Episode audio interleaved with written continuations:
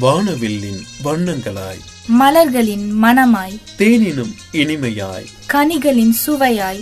காற்றினில் தென்றலாய். குயில்களின் கானமாய். பல் சுவைகள் சங்கமிக்கும் இணைய வானொலிகளின் இணையற்ற வானொலி. உங்கள் மகிழ்ச்சி இணைய வானொலி இது ஆனந்தத்தின் அலைவரிசை.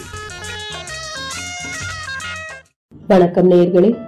காத்து வாக்குல ஒரு கருத்து நிகழ்ச்சியில் உங்களை வரவேற்பது உங்கள் வானொலி சிநேகிதி கனகலட்சுமி. இது உங்கள் இணைய வானொலி மகிழ்ச்சி எஃப்எம் இது ஆனந்தத்தின் அலைவரிசை. வாரந்தோறும் ஞாயிற்றுக்கிழமை காலை பத்து மணிக்கு இந்த நிகழ்ச்சியை கேட்க ஆவலா இருக்கிற எல்லா நேயர்களுக்கும் நன்றிகளும் வணக்கங்களும். உங்களுடைய ஆதரவினால் இந்த நிகழ்ச்சி பல வாரங்களை தாண்டி போய்கிட்டே இருக்கு. ரொம்ப சந்தோஷமா இருக்கு. உங்க ஆதரவை உங்களுடைய கமெண்ட்ஸ் மூலமா தெரியப்படுத்திக்கிட்டு இருக்கீங்க. அது ரொம்பவே உற்சாகத்தை தருது. உங்கள் கமெண்ட்ஸை இப்போவும் எப்பவும் வாட்ஸ்அப்பில் ஃபேஸ்புக்கில் இன்ஸ்டாகிராமில் வெப்சைட்டில் தெரியப்படுத்திக்கிட்டே இருங்க. உங்களுடைய கமெண்ட்ஸ் தான் இந்த ஷோவை ரொம்ப லைவ்லியாக ஆக்கிக்கிட்டு இருக்கு மேலும் இந்த நிகழ்ச்சியில் நேயர்கள் விருப்ப வார்த்தை மீதும் கருத்து சொல்லிக்கிட்டு இருக்கேன் அதையும் நீங்கள் உங்கள் சஜஷனில் சொல்லலாம். அந்த மாதிரியான வார்த்தை நீங்கள் எந்த வார்த்தை மீது கருத்து சொல்லணும்னு எதிர்பார்க்குறீங்களோ அதன் மீதும் கருத்து சொல்ல நான் தயாராக இருக்கேன். இந்த வாரமும் ஒரு நேர் விருப்ப வார்த்தை மீது கருத்து சொல்ல போறேன். இந்த வார கருத்து எதை பத்தி அப்படின்னா இது அவ்வளோ கான்ஸ்டண்ட்டாக இருக்கிற விஷயம் கிடையாதுங்க. மாறிக்கிட்டே இருக்கிற விஷயம். எல்லாரும் ஒரே மாதிரி இருக்கணும்னு தான் ஆசைப்படுவோம். ஆனால் இது ஒரே மாதிரி இருக்கிறதில்ல. அது எந்த விதமாக இருந்தாலும். மென்டலி ஃபிசிக்கலி மானிட்டரிலி எப்படியாக இருந்தாலும் ஃபினான்ஷியலிங்கிறது அந்த விஷயத்தில் பார்த்தாலும் நான் பேச போகிற அந்த வார்த்தைங்கிற விஷயம் வார்த்தையா அர்த்தம் மாறிக்கிட்டே இருக்கிற ஒரு விஷயமா தான் இருக்குது அது என்னன்னு தெரியணுமா? சொல்லிடுறேங்க. நிலை நிலைமை. அதான் லெவல் கண்டிஷன் சுச்சுவேஷன் அப்படின்னு நம்ம சொல்கிறோம் இல்லையா? அந்த விஷயம். நிலை நிலைமை பற்றி பேசலாம்னு இருக்கேன். இது எல்லாருக்கும் ஒரே மாதிரி இருக்கிற விஷயமே கிடையாது. இல்லை தானேங்க. இதை எல்லாரும் ஒத்துப்பீங்க தானே? இன்னைக்கு இருக்கிற நிலையே நாளைக்கு நாளைக்கு அதே மனிதருக்கே அப்படியே இருக்கிறதில்ல. இந்த நிமிடம் போலேயே அடுத்த நிமிடம் இருக்கிறதில்ல. அப்படி இருக்கிற ஒரு விஷயம்தான் இந்த நிலை அப்படிங்கிறது. இன்று இந்த நிலை இப்படி இருக்கு அப்படின்னா அடுத்த நாள் வேறொரு நிலையா இருக்கும். அது சந்தோஷம் இன்னும் பெருகிற விஷயமா இருக்கலாம். இல்லை கொஞ்சம் தடுமாற்றம் இருக்கிற மாதிரியும் இருக்கலாம். எப்படி வேணா இந்த நிலைங்கிற விஷயம் மாறிக்கிட்டே இருக்கும். அதுலேயும் பாலிடம் வித்தியாசம் கிடையாது. வயது வரம்பு கிடையவே கிடையாது. எல்லாருக்கும் இது வச்சு செய்கிற ஒரு விஷயம் தாங்க மாறிக்கிட்டே இருக்கும். இது இப்போ சந்தோஷமா இருக்கும்.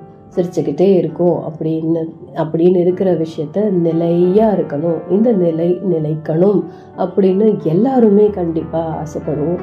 அப்படிதான் வேண்டிப்போம். அதுக்கு தான் முயற்சியும் பண்ணிட்டு இருப்போம் போராடிக்கிட்டு இருப்போம்.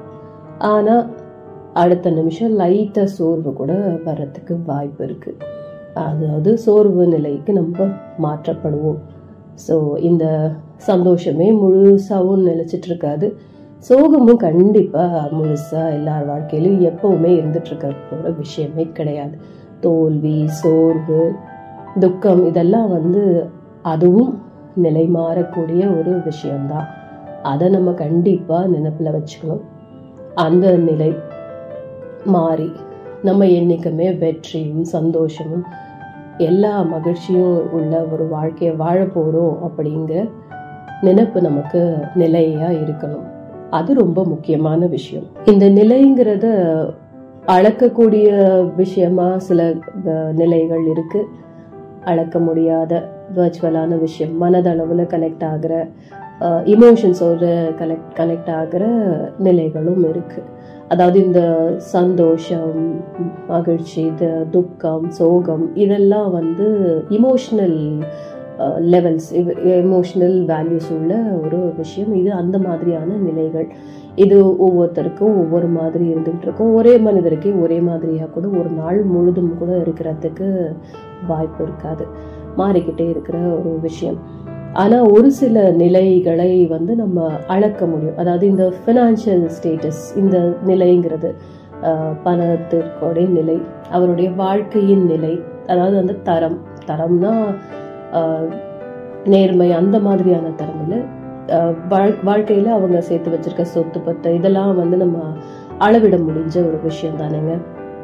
அந்த நிலை பணத்தின் நிலை அவங்களுடைய வாழ்க்கையின் நிலை எப்படி இருக்கு எவ்வளோ இருக்கு அப்படிங்கிறத நம்மால் அளக்க முடியும். இந்த பணம் காசு தங்கம் வைரம் இதெல்லாம் வந்து அளக்கக்கூடிய ஒரு யூனிட்ஸில் இருக்கிற விஷயம். இந்த நிலையும் மாறக்கூடிய ஒரு விஷயம்தான் ஆனால் அளக்க முடியும். இதில் குறைச்சலாக இருக்குது அதிகமாக இருக்குதுங்கிறத நினச்சி கம்பேர் பண்ணி நம்ம நிலைமையை மோசமாக்கிக்க கூடாது. அந்த நிலையை நம்ம அடையவே கூடாது.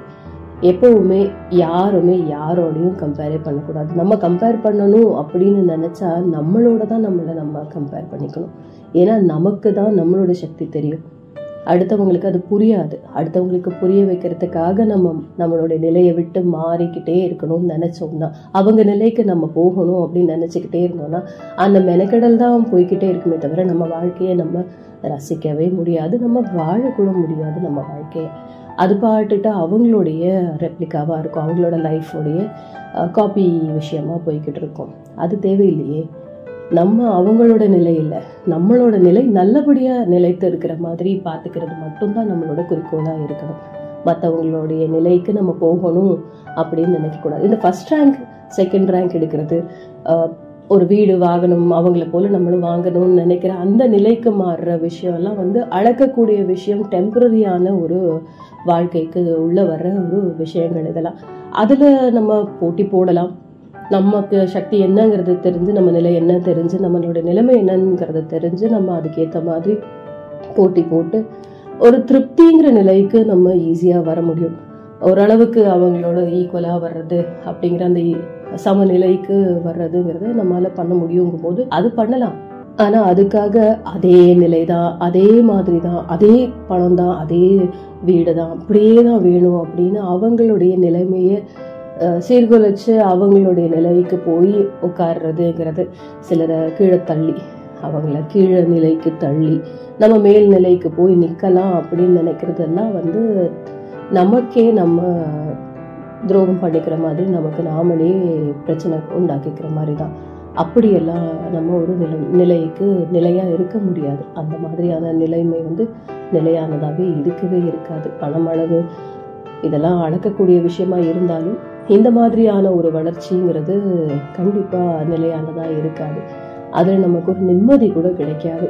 அப்படி இருக்கும்போது நம்ம நார்மலாக சரியான பாதையில் நம்ம ஒரு வீடு ஒரு வாகனம் அப்படிங்கிற ஒரு திருப்தியோட வாழணும் அப்படின்னு நினைக்கிறோம். அது இருக்கணும் அப்படின்னு நினைக்கிறோம்னா ஒரு சாதாரண வீட்டில இருந்து நம்ம வந்து அதை விட கொஞ்சம் ஸ்பேஸ் பெருசா இருக்கிற மாதிரி ஒரு வீட்டுக்கு மாறணும் அப்படின்னு நினைக்கிறோம். அது மாதிரி ஒரு சொந்த வீட்டுக்கு போகணும். வாடகை வீட்டில் இருக்கோம் சொந்த வீட்டுக்கு போகணும் அப்படின்னு சொந்த வீடு வாங்கணும் அப்படின்னு நினைக்கிறோம்னா அந்த நிலையை மாற்றிக்கிறதுல தப்பே கிடையாது. நமக்கு முடியும் என்றால். அதாவது பண நிலை நமக்கு சரியா இருந்து அதை நம்ம வந்து அஃபோர்ட் பண்ண முடியும் அப்படிங்கிறது தெரிஞ்சு நம்ம அப்படி மாற்றிக்கணும்னா மாற்றிக்கலாம் அதில் தப்பே கிடையாது. அதனால் நமக்கு நல்ல நிலை தான் வரும். பணநிலைக்காக மனநிலையை மாற்றிக்கவே கூடாது கெடுத்துக்க கூடாது. மனநிலை மாற்றம்ங்கிறது ரொம்ப கொடூரமான விஷயங்க. அதாவது மோசமான ஒரு மனநிலைக்கு நம்ம மாறுறது.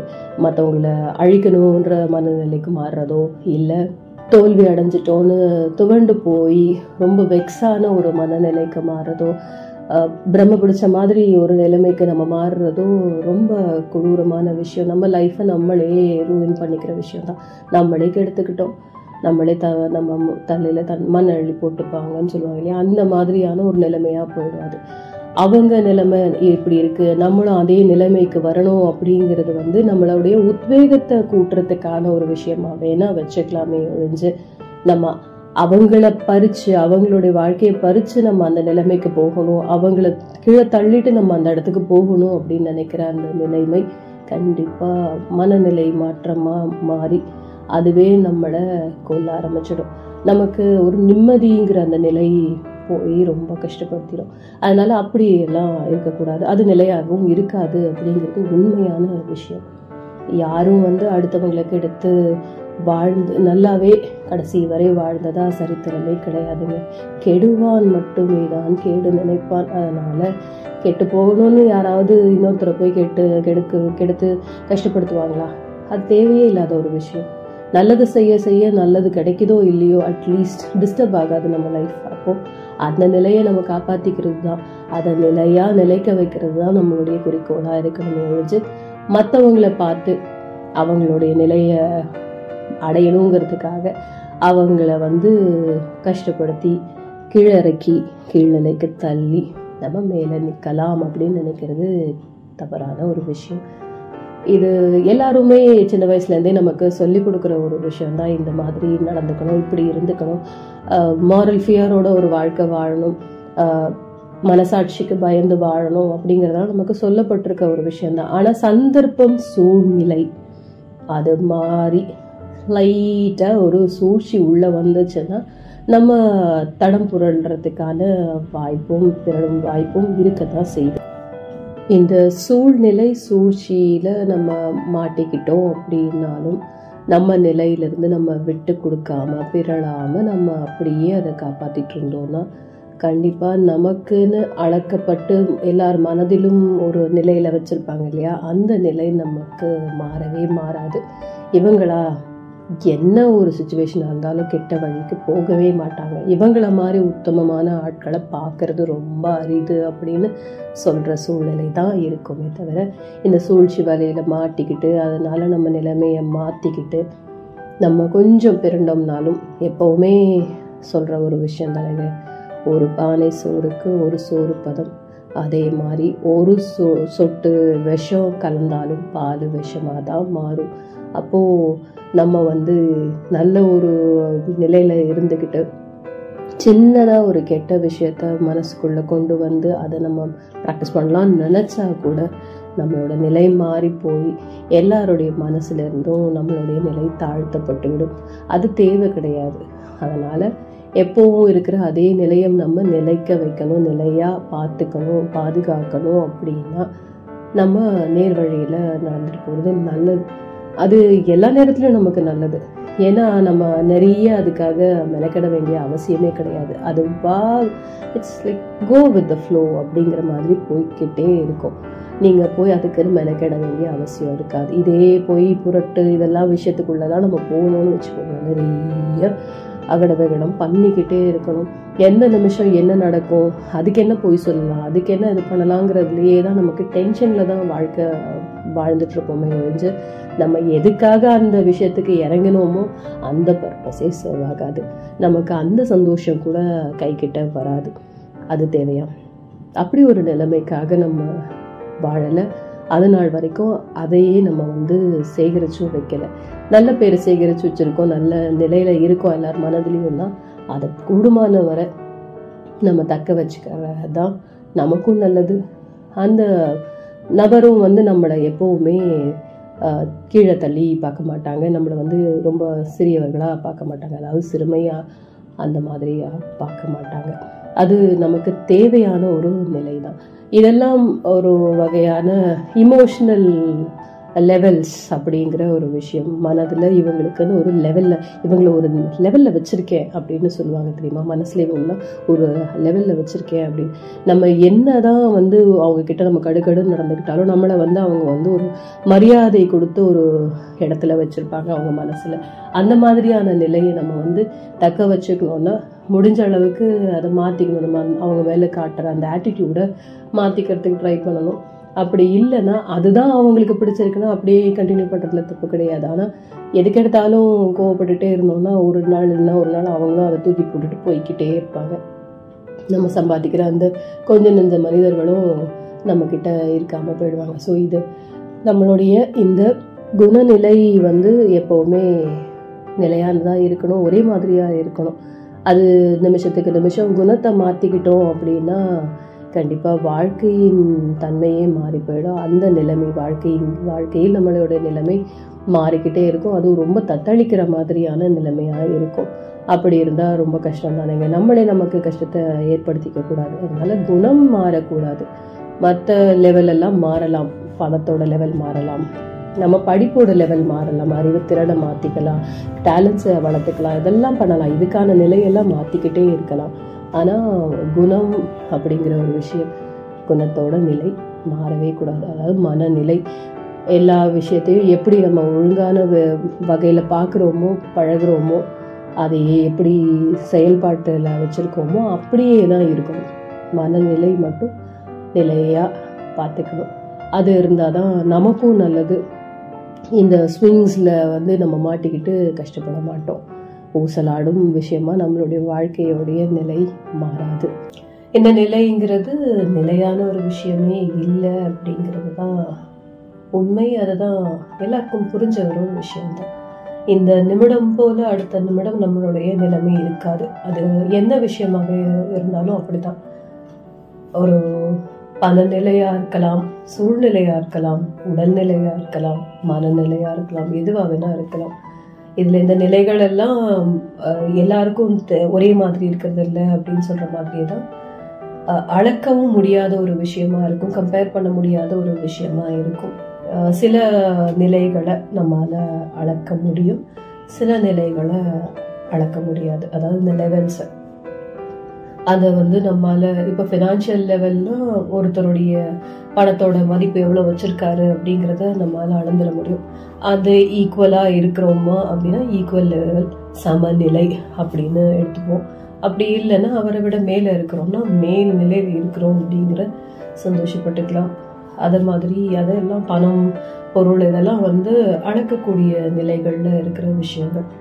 ஆனா அது நிலையா இருக்கிறதா இல்லையா அதாவது கரைந்து போகாம அந்த காசு கரைஞ்சிருச்சு அப்படின்னு சொல்றாங்க. செலவழிஞ்சு போகாம அதாவது சரியான வி- வி- விஷயத்துக்கு செலவு பண்றத நம்ம வந்து கரைஞ்சு போச்சு அப்படின்னு சொல்ல மாட்டோம். நமக்கு நம்ம நினைச்சு அதை சம்பாதிச்சு வச்சு சேர்த்து வச்சு ஒரு ஒரு காரியத்துக்காக ஒரு விஷயம் செய்யறதுக்காக ஒரு வேலை செய்யறதுக்காக நம்ம அதை சேர்த்துட்டே வருவோம். திடீர்னு வேற ஒரு எதிர்பாராத ஒரு விஷயத்துக்காக அதை செலவிடுற மாதிரி ஆயிடும். அதுவும் நம்ம நினைச்சு வச்சிருந்த பொருளை வாங்கியிருந்தாலோ இல்ல அது அதுக்கு நம்ம அந்த செலவை செஞ்சிருந்தாலோ நமக்கு ஏதோ ஒரு வகையில சின்னதா ஒரு லாபமாவது கிடைச்சிருந்திருக்கும். ஆனா இப்போ எதிர்பாராத விதமா நமக்கு நடந்திருக்க அந்த விஷயத்துல நமக்கு எந்தவித லாபமும் இருக்காது. போட்ட முதலுக்கும் கூட ஒரு சரியான முடிவு இருக்காது. அப்படி இருக்கிற விஷயம் போது தான் நம்ம காசு தனியா கரைஞ்சு போச்சு. அப்படின்னு சொல்லுவோம் இல்லையா? அந்த மாதிரியான நிலை கூட சில சமயம் வரும். அதனால இந்த நிலைகள்லாமும் அடக்கக்கூடியதாக இருந்தாலும் அதுவும் நிலையான விஷயம் கிடையாது. இந்த இமோஷனல் விஷயமும் அப்படித்தான். அன்பு பாசம் நேசம் இதெல்லாம் வந்து நம்ம அளக்க முடியாது. அது ஒவ்வொருத்தர்கிட்ட ஒவ்வொருத்தர் காட்டுற விஷயமும் சரி ரிசீவ் பண்ணிக்கிற விஷயமும் சரி லெவல் மாறும். இந்த இமோஷனல் லெவல் மாறும். பைண்டிங் மாறும். அந்த உறவு நிலை மாறும். உறவு நிலைனா அப்பா அப்பாவா தான் இருப்பாங்க.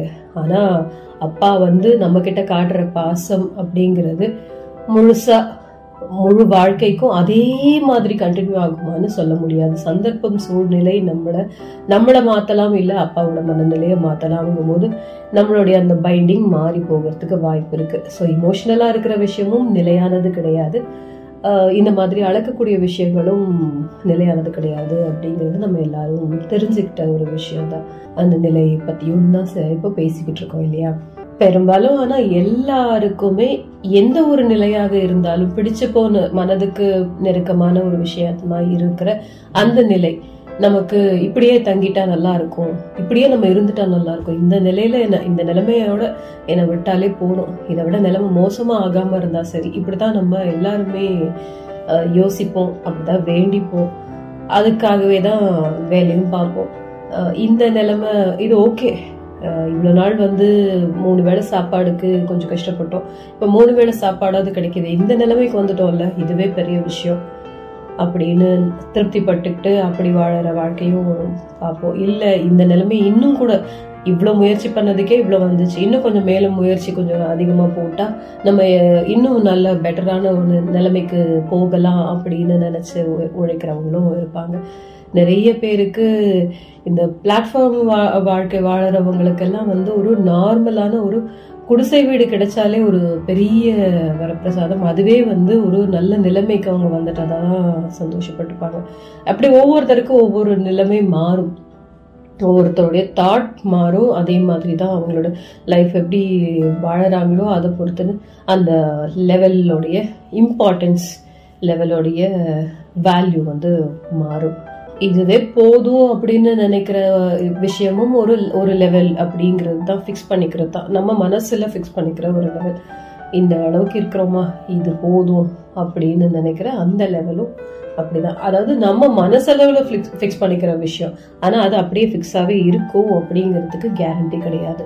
இந்த நிலை வந்து நம்ம அது தக்க வச்சுக்கிறதுக்கான விஷயத்த செஞ்சுக்கிட்டே இருந்தோம்னா அந்த நிலைமையே மெயின்டைன் ஆகிறதுக்கு வாய்ப்பு இருக்குது ஆனா அதான் இந்த நிலையை அடைஞ்சிட்டோம்ல. போறோம். இதுக்கு மேல இதுக்காக மெ- மெனக்கெட்டு செஞ்சுட்டு இருந்தோமே அந்த வேலையை கொஞ்சம் தள்ளி வைக்கலாம். இல்ல செய்யாமலே ஸ்டாப் பண்ணிடலாம் அப்படின்னு நினைச்சோம்னா கண்டிப்பா திரும்ப பேக் டு பெவிலியன் மாதிரி அப்படியே நமக்கு நிலை சரிய வாய்ப்பு இருக்கு.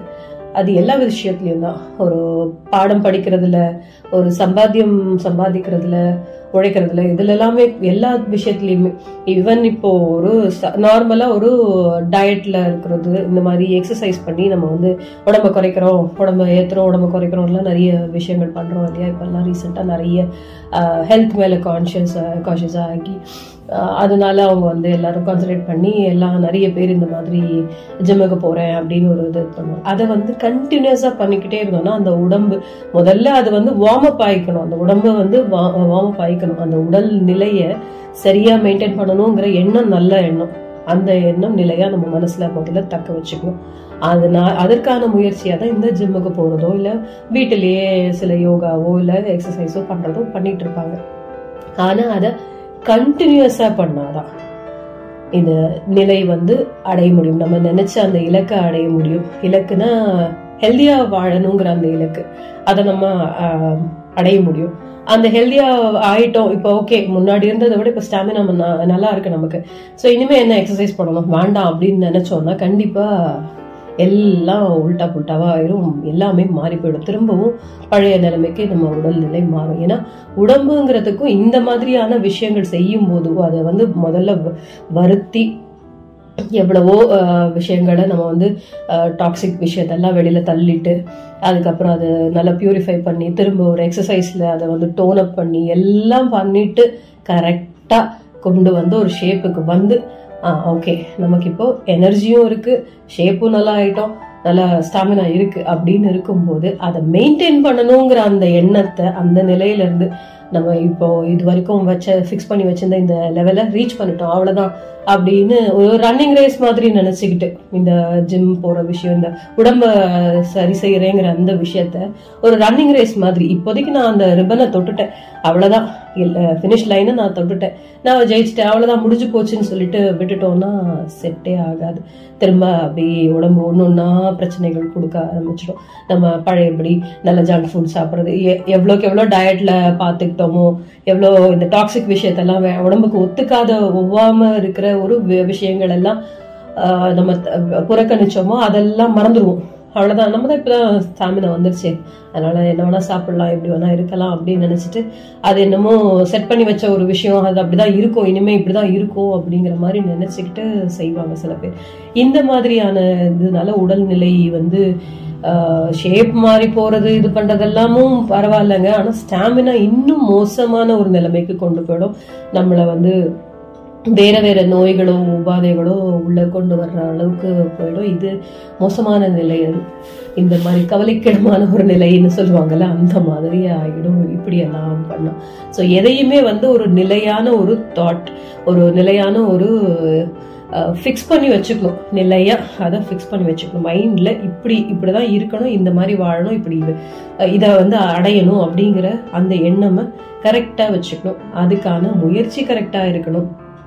அதற்கான வழி கரெக்டா பிளானிங் கரெக்டா இருந்ததுன்னா அதுக்கப்புறம் அது இலக்கை அடைஞ்சாலும் அதை தக்க வச்சுக்கிறதுக்கான முயற்சியையும் நம்ம கைவிடாமலே அப்படியே போயிட்டோம்னா அது செய்யறதுக்காக செஞ்ச முயற்சியை விட தக்க வச்சுக்கிறதுக்கு செய்யறதுல தான் ரொம்ப பெரிய இம்பார்ட்டண்ட்டான ஒரு தருணம். அதுதான் அப்படிதான் இருக்கணும். அந்த டைம் அதுக்கப்புறம் தான் பெரிய விஷயமே.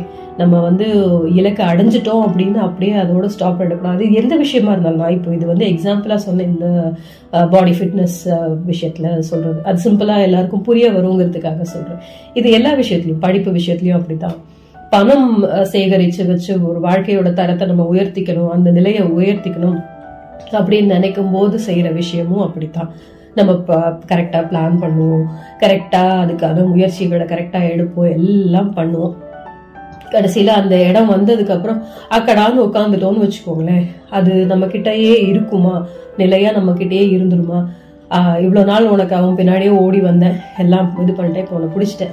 தொட்டேன் தொட்டுட்டேன். உன்னை நான் வந்து பிடிச்சிட்டேன். நான் உட்காந்துக்கிறேன் இங்கே இப்போதைக்கு நான் ரெஸ்ட் எடுத்துக்கிறேன் அப்படின்னு நம்ம ஓஞ்சோம்னா அது எல்லா விதத்துலையும் எல்லா வகையிலையும் அது வந்து செட் ஆகாது. எல்லா இத நிலையை வந்து நம்ம தக்க வச்சுக்கிறதுலையும் இது செட் ஆகாது. உடல் நிலையா இருந்தாலும் சரி பணநிலையா இருந்தாலும் சரி ஈவன் மனநிலைக்குமே இந்த மாதிரியான ஒரு விஷயங்கள் இருக்கு. நம்ம கூடி வாழறது எல்லாரோடையும் கலகலப்பா பேசுறது இதெல்லாம் வந்து பண்ணா நமக்கு நல்ல ஆரோக்கியம் இருக்கும். மன ஆரோக்கியம் கண்டிப்பா காக்கப்படும் அப்படிங்கிறது எல்லாருக்கும் தெரிஞ்ச விஷயம். எல்லாராலையும் எல்லாரோடையும் நல்லா மிங்கிள் ஆகுறது கொஞ்சம் சிரித்து பேசுறது.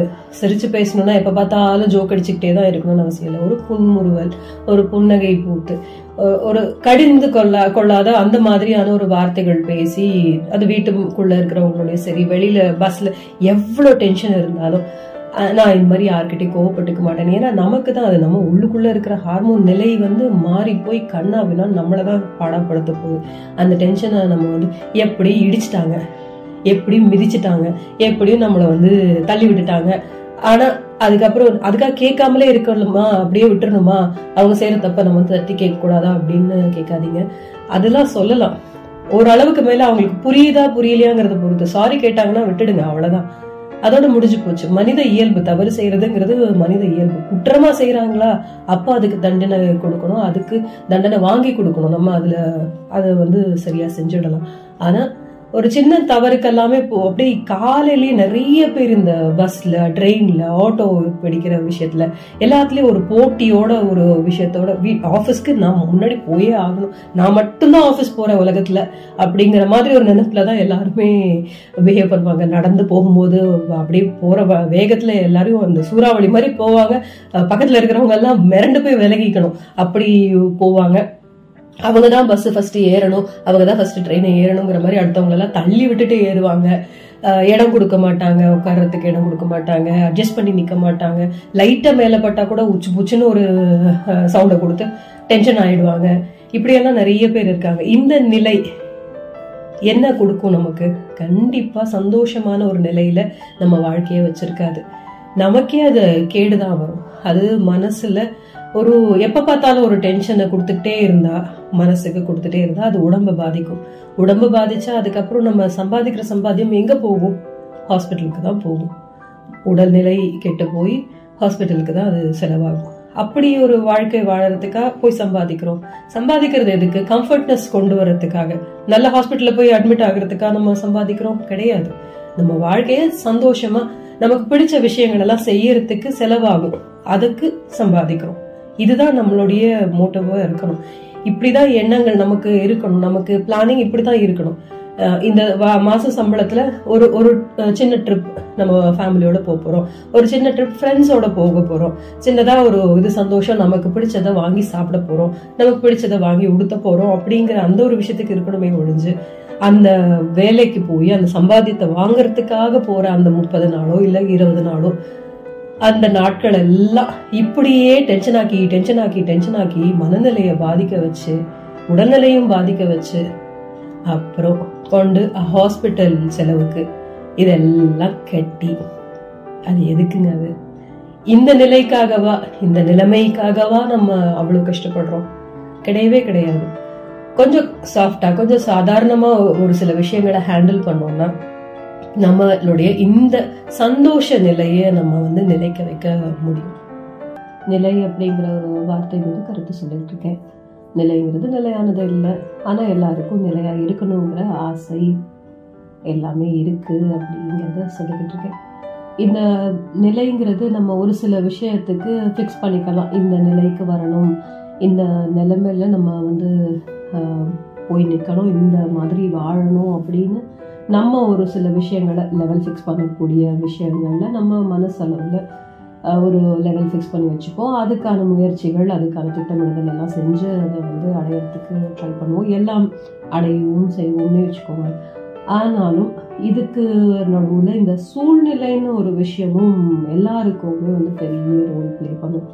எல்லாருக்கும் வந்து ஈஸியாக இருக்காது அந்த லெவலை ரீச் பண்ணுறது நம்ம என்னதான் வந்து திட்டமிடுறது கரெக்டாக திட்டமிட்டிருந்தாலும் முயற்சி கரெக்டாக பண்ணிகிட்டே இருந்தாலும் எக்ஸ்ட்ராவாக நம்ம எதிர்பார்க்காத ஒரு சில விஷயங்கள் சிலருக்கு ஈஸியாக அமைச்சு கொடுத்துரும் சூழ்நிலை. சிலருக்கு எதிர்பார்த்ததை விடவும் கஷ்டத்தை கொடுத்து தான் அந்த லெவலுக்கு போகிற மாதிரி ஒரு சுச்சுவேஷன் இருக்கும் அது எதுவாக வேணா இருக்கலாம் பதவியாக இருக்கலாம். இல்லை பணம் ஓட நிலைமையை மாற்றிக்கிறது அதை அப்கிரேட் பண்ணுற அந்த விஷயமா இருக்கலாம். உடல்நிலையை அந்த மாதிரி கொண்டு போகிறதா கூட இருக்கலாம். நம்ம ஒரு ஒன்று விஷயம் நினைப்போம் வேற ஒன்று நடக்கிறதுங்கிறது எல்லாரும் மனசில் ஒரு நிலையாக யோசிச்சு வச்சிருக்க விஷயம்தான். அது எல்லாருக்கும் தெரிஞ்ச விஷயம்தான். நம்ம ஒன்று நினைப்போம் ஆனால் சூழ்நிலை வேறு மாதிரி அதை லைட்டாக ட்விஸ்ட் கொடுத்துட்டு தான் இருக்கும். அது சின்ன சின்ன விஷயத்துல இருந்து பெரிய விஷயம் வரைக்கும் அப்படிதான் இருக்கும். சாதாரணமாக இந்த பஸ் பிடிக்கிறதுல ஆட்டோ பிடிக்கிறதுல இல்லை ட்ரெயின் பிடிக்கிறதுல இதில் இருந்தே கூட சில விஷயங்கள் நம்ம எதிர்பார்த்த மாதிரி இருக்காது. நம்ம டெய்லி அதே டயத்துக்கு தான் நம்ம போய்கிட்டு இருக்கோம். ஒரே ஒரு நாள் ஒரு செகண்டோ இல்லை ஒரு ஃபியூ செகண்ட்ஸ் நம்ம வந்து டிலேவாக வீட்டை விட்டு இறங்குவோம். அன்னைக்குன்னு பார்த்து கரெக்ட் டயத்துக்கு வரும் எல்லா நாளும் லேட்டாக வந்த அந்த பஸ்ஸு அன்னைக்குன்னு பார்த்து கரெக்ட் டைமுக்கு எடுத்து கரெக்ட் டைமுக்கு நம்ம பஸ் ஸ்டாப்பை தாண்டி போயிட்டே இருக்கோம். நம்மளுக்கு அன்னைக்கு லேட் அட்டண்டன்ஸ் தான். அந்த மாதிரியான ஒரு சூழ்நிலை உருவாகிடும். என்னைக்கும் இல்லாம அதுவும் என்னைக்கு நம்ம வந்து கரெக்ட் டயத்துக்கு போயே ஆகணும்னு இருக்குமோ அந்த அந்த நாளில் தான் இது. நிறைய பேர் அனுபவிச்ச விஷயம்தான். அது ஆஃபீஸ் கோயர்ஸ்க்கு மட்டும் இல்லைங்க. ஈவன் ஒரு இடத்துக்கு நம்ம வந்து போய் ப- பழகியிருக்கோம். ஒரு ஒருத்தரை போய் பார்த்து பா பார்த்துக்குறோம். அவங்களுக்கு உடம்பு சரியில்லையோ இல்லை அவங்களுக்கு கூட இருந்து கொஞ்சம் நேரம் பேசிட்டு வரணும் அப்படிங்கிற மாதிரி டெய்லி போய் அவங்களுக்கு ஒரு முக தரிசனம் காமிச்சு அவங்க கிட்ட கொஞ்சம் நேரம் பேசிட்டு வரணும் அப்படிங்கிற மாதிரி ஒரு சூழல் இருக்க ஒரு சிலருக்கு. அவங்க எல்லாம் அந்த மாதிரி போயிட்டு இருந்தவங்களும் கூட என்னைக்கா ஒரு நாள் இந்த மாதிரி சரி எல்லா நாளும் லேட்டாக தானே வருது அந்த பஸ் நம்ம போய் நின்று அஞ்சு நிமிஷம் கழிச்சு தானே வரும். நம்ம கொஞ்சம் மெ மெதுவாக நாலு நிமிஷம் இருக்கிற மாதிரி ஒரு நிமிஷம் இருக்கிற மாதிரி டைமில் கூட இறங்கி போய்க்கலாம் அப்படின்னு கொஞ்சம் அது அந்த ஃபார்முலாவை மாற்றினா அந்த டைம் டேபிளை மாற்றினா போதும். அன்னைக்குன்னு பார்த்து கரெக்ட் டயத்துக்கு வந்து சீக்கிரமாகவே போய் நமக்கு அதுக்கு அடுத்த பஸ்ஸை பிடிச்சோ இதை பிடிச்சோ நம்ம போகிறதுக்கு டிலே ஆகி அங்கே இருக்கிற ம மனிதர்கள் நம்மளை எதிர்பார்த்துட்டு இருக்கிற இடத்துல பயங்கர டென்ஷன் ஆகிடும் நம்ம உள்ளே நுழையும் போதே வந்து சூழ்நிலை சரியாகவே இருக்காது. ஒரே டென்ஷன் உச்சகட்டத்தில் இருப்பாங்க. எல்லாரும் நம்மளை வந்து வந்துட்டியா? ஒரு வழியாக வந்துட்டியா? அப்படிங்கிற மாதிரி இருக்கும். அத்தனை நாளும் அதே முகத்தை தான் பார்த்துருப்பாங்க. அதே ஆட்கள் தான் நம்ம. நம்மளும் அவங்கள அப்படிதான் பார்த்துருப்போம். ஆனால் அன்னைக்கு பார்த்தீங்கன்னா என்னமோ பெரிய கொலை குத்தம் பண்ண மாதிரி இருப்பாங்க. இல்லை பயங்கர நம்ம மேலே பயந்து போய் ஒரு டென்ஷனில் இருப்பாங்க. இவ்வளோ நாள் கரெக்டாக தானே வந்தாங்க. இன்னைக்கு என்ன ஆச்சோ தெரியல இன்றைக்கி என்ன ஆச்சோ தெரியலையேன்னு தேவையில்லாத ஒரு டென்ஷன் உள்ள ஒரு சூழ்நிலை அங்கே உருவாயிடும். ஸோ இந்த மாதிரி நம்ம ஒரு ஃபார்முலா போட்டு பண்ணாலும் இந்த சூழ்நிலை அப்படிங்கிறதும் சில விஷயத்த நிலை குலைய வைக்கிறது இல்லை நிலை தடுமாற வைக்கிறதுங்கிறது நடந்துட்டு தான் இருக்கும். அதெல்லாம் ப்ளஸ்ஸாக மைனஸ் நம்ம வாழ்க்கையில் பார்த்துட்டே இருக்கிற விஷயம் தான் அப்படிங்கிறதுனால அதை நம்ம இக்னோர் பண்ணக்கூடிய விஷயங்களை இக்னோர் பண்ணிட்டு போயிட்டே இருக்கோம் ஒரு நாள் தானே தெரியாமல் லேட் ஆகிடுச்சு ஒரு நாள் தெரியாமல் பஸ் மிஸ் பண்ணிட்டேன். ஒரு நாள் தெரியாமல் லேட்டாக இறங்கிட்டேன். லேட் இல்லை சீக்கிரம் நிறைய நேரம் தூங்கிட்டேன். அதனால கிளம்ப லேட் ஆகிடுச்சு அது ரீசன் சொல்லி அந்த சூழ்நிலையை ஈஸ் அவுட் பண்ணிடணும் அதை விட்டுட்டு சும்மா அதையே நினச்சிக்கிட்டு ஐயோ என்ன ஆச்சோ என்ன ஆச்சோ என்ன ஆச்சோ என்ன ஆச்சோன்னு ஒரு பதட்ட நிலையிலேயே இருந்துட்டு இருந்தாலோ இல்லை அந்த பதட்டத்தை நம்ம வந்து நம்ம மண்டை மேலே ஏற்றிக்கிட்டு அந்த நாள் ஃபுல்லாக நம்ம அந்த மாதிரியே கடந்தோம்னோ அந்த நாளுடைய நிலைமை அந்த நாளில் நம்மளோட நிலைமை மோசமாக தான் இருக்கும் கவலைக்கிடமாக தான் இருக்கும். அது எந்த வேலையும் உருப்படியாக செய்ய வராது. நமக்கு ரொம்ப அந்த டென்ஷன் வந்து மண்டையில் புகுந்துருச்சுன்னா. அதனால நம்ம கூலாக ஹேண்டில் பண்ணணும். இதெல்லாம் சிம்பிள் நான் சொல்றது இதெல்லாம் ரொம்ப சின்ன சின்ன சின்ன அதான். இதே மாதிரி நிறைய ஹை லெவலில் விஷயங்களும் இருக்கு. ஃப்ளைட்டை மிஸ் பண்ணுற விஷயம் வரைக்கும்லாம் கூட இருக்கும். அதெல்லாம் ரொம்ப இம்பார்ட்டன்ட் வாழ்க்கையில் ரொம்ப இம்பார்ட்டண்ட்டான ஒரு இன்டர்வியூ போகிறதுக்கோ இல்லை ஒரு பிஸ்னஸ் மீட்டுக்கு போகிறதோ எவ்வளோ விஷயங்கள் அந்த மாதிரி இருக்கும். நம்ம ஒன்று நினைப்போம். ஆனால் ரோட் டிராஃபிக்னால நமக்கு அது டிலே ஆயிருக்கலாம். என் எவ்வளோ பிளான் பண்ணி எவ்வளோ ப்ரீ பிளான் பண்ணி நம்ம வந்து டூ ஹவர்ஸ் முன்னாடி போக வேண்டியதை நம்ம த்ரீ ஹவர்ஸே இப்போ முன்னாடி போகலாங்கிற அளவுக்குலாம் நம்ம பிளான் பண்ணியிருப்போம் அந்த லாஸ்ட் மொமெண்ட்டில் ஏதோ ஒரு ட்விஸ்ட் திடீர்னு ஒன்று நடந்து அந்த ஒரு மணி நேரம் பிளான் நமக்கு வந்து சொதப்பி. இல்லை அது ஒன்றரை மணி நேரமாக இழுத்தடிச்சு நம்ம டூ ஹவர்ஸ் அட்லீஸ்ட் முன்னாடி போக வேண்டிய ஆள் கூட ஒன்றரை மணி நேரம் தான் முன்னாடி போக முடியும் அப்படிங்கிற மாதிரி ஒரு நிலைமை வந்து அதையும் நம்மளால் கரெக்டாக போக முடியாமல் ரோட் டிராஃபிக்லேயோ இல்லையோ மாட்டி ஃப்ளைட்டை மிஸ் பண்ணி இந்த மாதிரி நிறைய பேரோட வாழ்க்கையில் நடக்கும். ஆனால் அது எல்லாமே வந்து ஃபேட்டலாக இருக்கிற அளவுக்கு விஷயங்கள்லாம் இருக்கிறதுக்கு வாய்ப்பு கிடையாது. ரொம்ப எல்லாமே வந்து உயிரே போயிடுங்கிற அளவுக்கெல்லாம் ஒரு இதாக இருக்காது. ஒரு சில சறுக்கல்கள் வாழ்க்கையில் ஏற்படுற மாதிரி அந்த நிலை நம்ம வந்து அடையிறதுல கொஞ்சம் டஃப் கொடுக்குற மாதிரி இருக்கும் தவிர நம்ம அதையே வந்து டெஸ்டினி அவ்வளோதான் முடிஞ்சு போச்சு. வாழ்க்கை முடிஞ்சு போச்சு. இந்த பிஸ்னஸ் இல்லை முடிஞ்சு போச்சு. இந்த இன்டர்வியூ அட்டன் பண்ணல முடிஞ்சு போச்சு. இப்படி நம்ம நினைக்கவே கூடாது. அதை தான் வந்து நம்ம நிலையாக மனசுல நிலையா வச்சுக்கணும். நினைப்பிலையும் வச்சுக்கணும். இந்த மாதிரி ஆகிடுச்சுன்னா ஓகே இது ஏதோ ஒரு நல்லதுக்காக இது நடந்துச்சுன்னு நினச்சிட்டு இதுவும் கடந்து போகும் அப்படின்ற அந்த யூஸ்வலாக எல்லாருக்கிட்டையும் எல்லாரும் சொல்கிற அந்த ஃபார்முலா தான். இதுவும் கடந்து போகும். இதை விட பெட்டராக ஏதோ கிடைக்கிறதுக்கு தான் இது நடந்திருக்கு அப்படின்னு எடுத்துட்டு போய்கிட்டே இருக்கணுமே தவிர அந்த நிலையை கிடைக்கலையே. அந்த நிலை கிடைக்கலையே கிடைக்கலையேன்னு நினைச்சிட்டு இன்று இருக்கிற இந்த நிலையையும் நிலை கொள்ள வச்சுட கூடவே கூடாது. நம்ம அதை செய்யவே கூடாது. இந்த இப்ப நான் சொன்ன எக்ஸாம்பிள்ஸ் எல்லாம் பணம் சம்பந்தப்பட்ட ஒரு நிலையை நம்ம வந்து நிலைநிறுத்திக்கிறதுக்காக செய்யற விஷயமா இருக்கிறதுனால இதுல வந்து அப்ஸ் அண்ட் டவுன்ஸை நம்ம வந்து எப்படியாவது ஏதோ ஒரு வகையில நம்ம மேனேஜ் பண்ணிட முடியும். அதனால பெருசா இழப்பு இருக்காது. அப்படியே பெருசா இழப்பு இருந்தாலும் அதை நம்ம பெருசா எடுத்துக்க கூடாதுங்கிறது தான் நான் சொல்லிட்டு இருக்கேன். ஆனா இந்த உறவு நிலையில வந்து சில சமயம் இந்த சூழ்நிலைப்படுத்துற பாடு இருக்கு பாருங்க. அது ரொம்ப பெரிய நஷ்டம் கொடுக்குற ஒரு விஷயம் தான் சொல்லணும். அவ்வளோ நாள் நம்ம அழகா பார்த்து பார்த்து சேர்த்து வச்ச சில உறவுகள் நம்மளுடைய மௌனத்தினாலேயோ இல்லை நம்மளுடைய டிலேனாலேயோ நம்ம அந்த இடத்த அவங்க அவங்க எதிர்பார்த்த நேரத்தில் நம்மளால அவங்க முன்னாடி போய் நிற்க முடியல அவங்களுக்கு போய் ஒரு ஹெல்ப் பண்ண முடியல தோல் கொடுக்க முடியல அப்படிங்கிறதுனாலையும் அவ்வளோ நாள் நம்ம அவங்க மேலே வச்சிருந்த மரியாதை அவங்க மேலே வச்சிருந்த பாசம் அவங்களுக்காக நம்ம செஞ்ச எல்லா விஷயத்தையும் ஒரு நொடியில் அப்படி தூக்கி போட்டுட்டு போய்க்கிட்டே இருப்பாங்க. அந்த மாதிரி சூழ்நிலை வரும்போது தான் ரொம்ப நிலை குறைந்தே போவோம் தான் நிறைய பேர். அது உறவுகள் வந்து இமோஷனல் விஷயம் இல்லையா? ஸோ அதில் வந்து அப்ஸ் அண்ட் டவுன்ஸுங்கிறது கொஞ்சம் விளையாடி தான் பார்க்கும். நம்ம மனசு மனநிலையை கொஞ்சம் விளையாடி தான் பார்க்கும். அதோட விளையாடி தான் பார்க்கும். முடிஞ்சா அந்த உறவு கிட்ட நம்ம போய் நம்மளுடைய சுச்சுவேஷனை நம்ம சூழ்நிலை இப்படி ஆயிடுச்சுனால தான் நம்ம இப்படி அவங்க நினச்சப்போ வர முடியல நினச்சப்போ ஃபோன் கால் அட்டன் பண்ண முடியல பேச முடியல இல்லை அவங்களுக்கு இதை வாங்கி தர முடியல எதையாவது ஒன்று ப்ரூவ் பண்ண முடிஞ்சதுன்னா நம்மளால ப்ரூவ் பண்ணி அப்படியும் அந்த உறவு வந்து அதை ஏற்றுக்கலை அப்படிங்கும்போது கொஞ்சம் டைம் கொடுத்துடணும். எந்த ஒரு விஷயத்துக்குமே கொஞ்சம் ஆற போட்டா சில விஷயங்கள் சரியா போகும். அந்த வகையில இந்த உறவை சரி ஓகே அவங்க என்ன புரிஞ்சுக்கிற சூழ்நிலையும் வரும் அப்படின்னு நம்பி கொஞ்சம் வெயிட் பண்ணலாம். அது வரலைன்னா இன்னும் ஒரு ட்ரை ஏன்னா அப்படி விட்டு கொடுக்குற உறவா இருக்காது. நம்ம அப்படி இவ்வளவு நாள் மெனக்கெட்டு இருந்தோம்னா அப்ப கண்டிப்பா அது வந்து விட்டு கொடுக்குற ஒரு உறவா இருக்காது. ஸோ இன்னொரு ட்ரை பண்ணி பார்ப்போம்.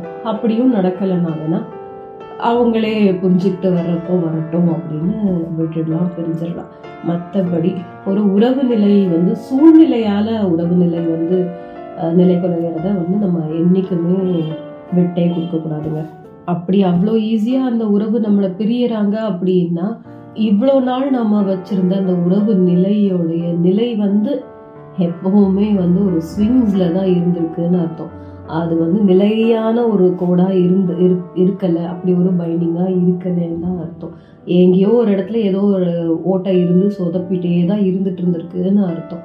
அது சரி முதல்ல இருந்தே சரி பண்ணியிருந்தோம்னா எதையுமே முளையிலேயே கிளியறியணும் அப்படிங்கிற மாதிரி இதுலேருந்தே ஆரம்பத்துலேருந்தே நம்ம வந்து அது சரியாகவே கொண்டு போனால் மட்டும்தான் எதையுமே நம்ம வந்து கடைசி வரைக்கும் தக்க வச்சுக்க முடியும். அது உடல்நிலையாக இருந்தாலும் சரி இந்த உறவு நிலையா இருந்தாலும் சரி ஈவன் பணநிலையும் அதே மாதிரி தான் தக்க வச்சுக்கிறது அப்படின்னா ஒரேடியா ஒரு சிலர் வந்து பணக்காரங்களா இருந்து ரொம்ப பெரிய இதுல வாழ்ந்து கெட்ட குடும்பம்ன்ற சொல்ற அளவுக்கு அப்படியே சரிஞ்சு போயிடுவாங்க. பயங்கர ரோடுக்கு வர்ற மாதிரி அந்த மாதிரியான சூழ்நிலைலாம் இருக்கு. அப்ப எப்படி இது வந்து தக்க வச்சுக்க முடியும் அப்படின்னு சொல்றீங்க அப்படின்னா வித்தைகள் நம்ம கையில தான் இருக்கு. அந்த பிசினஸ் பண்ணதோடைய அந்த டாக்டிக்ஸ் எல்லாம் நம்ம கிட்ட தான் இருக்கு. திரும்ப ரைட் ஃப்ரம் இது ஆரம்பிக்கலாம். ஒரு சேயிங்கே ஒன்று இருக்குது முதல் தடவை செய்யும் போது தான் நம்ம வந்து ஸ்க்ராட்ச்லேருந்து ஆரம்பிக்கிறோம். ஒரு ஜீரோலேருந்து ஆரம்பிக்கிறோம். ஆனால் அதில் நம்ம நல்லா ஜெயிச்சு கொண்- ஒரு இடத்துல இருக்கும்போது திடீர்னு ஒரு சரிவு ஏற்பட்டுச்சுன்னா நம்மக்கிட்ட எக்ஸ்பீரியன்ஸுங்கிற ஒரு விஷயம் இருக்குது நம்மக்கிட்ட அந்த அனுபவங்கிற ஒரு விஷயம் இருக்குங்கும் போது அடுத்த முறை நம்ம ஸ்டார்ட் பண்ணும்போது ஜீரோலேருந்து ஸ்டார்ட் பண்ணலாம். நம்ம அனுபவத்தோட ஸ்டார்ட் பண்றோம். அப்ப கண்டிப்பா சுதாரிப்பா ஒரு நிலையை நம்மால கண்டிப்பா எட்ட முடியும் அப்படிங்கிறது நம்ம எல்லாருக்கும் தெரிஞ்சிருக்க வேண்டிய ஒரு ஃபார்முலா தான். அது கரெக்டான ஒரு விஷயம் தானுங்க. நம்ம நிலைமை அப்படியே ஜீரோவாகவே இருக்காது. முதல் முறை எதையுமே நம்ம ஸ்டார்ட் பண்ணும்போது தான் நம்ம ஜீரோ லெவல்ல இருப்போம். இரண்டாவது முயற்சிங்கிறது கண்டிப்பா நம்ம கிட்ட முதல் முயற்சியோடைய எக்ஸ்பீரியன்ஸ் இருக்கும். அந்த அனுபவம் இருக்கும். அதனால அந்த நிலைய வந்து அந்த அதே நிலைக்கு போக முடியுமோ இல்லையோ அட்லீஸ்ட் ஓரளவுக்கு நம்ம நிலைய நிலைமையை நிலைமைய சரியா கொண்டு போக முடியும் நம்மளால. அதனால இந்த பண நிலைய வந்து கூட நம்ம இது பண்ணிடலாம். இந்த உறவு நிலைய வந்து இந்த மாதிரி சொதப்புதுன்னா அப்ப முதல்ல இருந்தே அங்க ஏதோ ஒரு பிரச்சனை ஓடிக்கிட்டு இருக்குன்னு அர்த்தம். அது முதல்ல இருந்தே முதல்லயே அதை வந்து சரி செஞ்சுடணும். அந்த உறவு அதோட வே- வேண்டாம் நீ வேண்டாம் அப்படின்னு விட்டுட்டு போறாங்கன்னா அப் அதுக்கு மரியாதை கொடுக்கணும். உண்மையில சொல்லணும்னா அந்த மனசோடைய அந்த ஃபீலுக்கு நம்ம மரியாதை கொடுக்கணும். விட்டு பிடிக்கணும் இந்த மாதிரி இதுக்கு. கண்டிப்பா நிலைமை மாறும். அந்த உறவு திரும்ப நம்ம கிட்ட வர்றதுக்கான வாய்ப்பு இருக்கு. நம்மளை புரிஞ்சுக்கிட்டு வர்றதுக்கான வாய்ப்பு இருக்கு. நல்ல ஒரு உறவா இருந்திருந்தா முதல்ல இருந்தே சரியான புரிதலோட இருந்திருந்தா அந்த புரிதலோடைய லெவல் கரெக்டாவே இருந்துட்டு இருந்ததுன்னா கண்டிப்பா பிரியறதுக்கு வாய்ப்பு இல்லை. அப்படியே பிரிஞ்சாலும் அது தற்காலிக பிரிவா தான் இருக்கும். ஒரேடியாக ஒரேடியா நம்மளை வேண்டவே வேண்டான்னு வெறுத்து ஒதுக்கி போக போறாங்க அப்படிங்கிற மாதிரி உறவுனா அப்ப ஏற்கனவே அவங்க வந்து டிசைட் பண்ணிட்டாங்கன்னு தான் அர்த்தம். இதுல நம்ம வந்து போய் அவங்களுடைய நிலையை மாத்திட்டு இருக்கணும் அப்படின்னு அவசியம் இல்லை. அப்படி வந்து பிடிச்சு வச்சிருக்கிற ஒரு பிடிச்சு இழுத்து கட்டி வச்சிருக்கிற ஒரு உறவுங்கிறது வந்து கண்டிப்பா நிலையானதா இருக்கவே இருக்காது. அது அவங்களையும் அவங்க மனசையும் கஷ்டப்படுத்தும் நம்ம மனசையும் கஷ்டப்படுத்தும். யாருக்குமே அது ஒரு நிம்மதியான ஒரு விஷயத்த கொடுக்கவே கொடுக்காது. ஸோ அப்படிப்பட்ட உறவுனா நம்ம அதை விட்டு கொடுக்கறதுல தப்பே இல்லை. அது போகட்டும் அது போக்கில் காலப்போக்கில் காலம் சூழ்நிலை அவங்களுக்கு புரிய வைக்கும். அவங்களுக்கும் அதே மாதிரி ஒரு சூழ்நிலை ஏற்படும் போது இதே தானே அவனுக்கும் நடந்திருக்கும். அதனால தானே நம்ம கிட்ட இப்படி நடந்துக்கிட்டாங்க.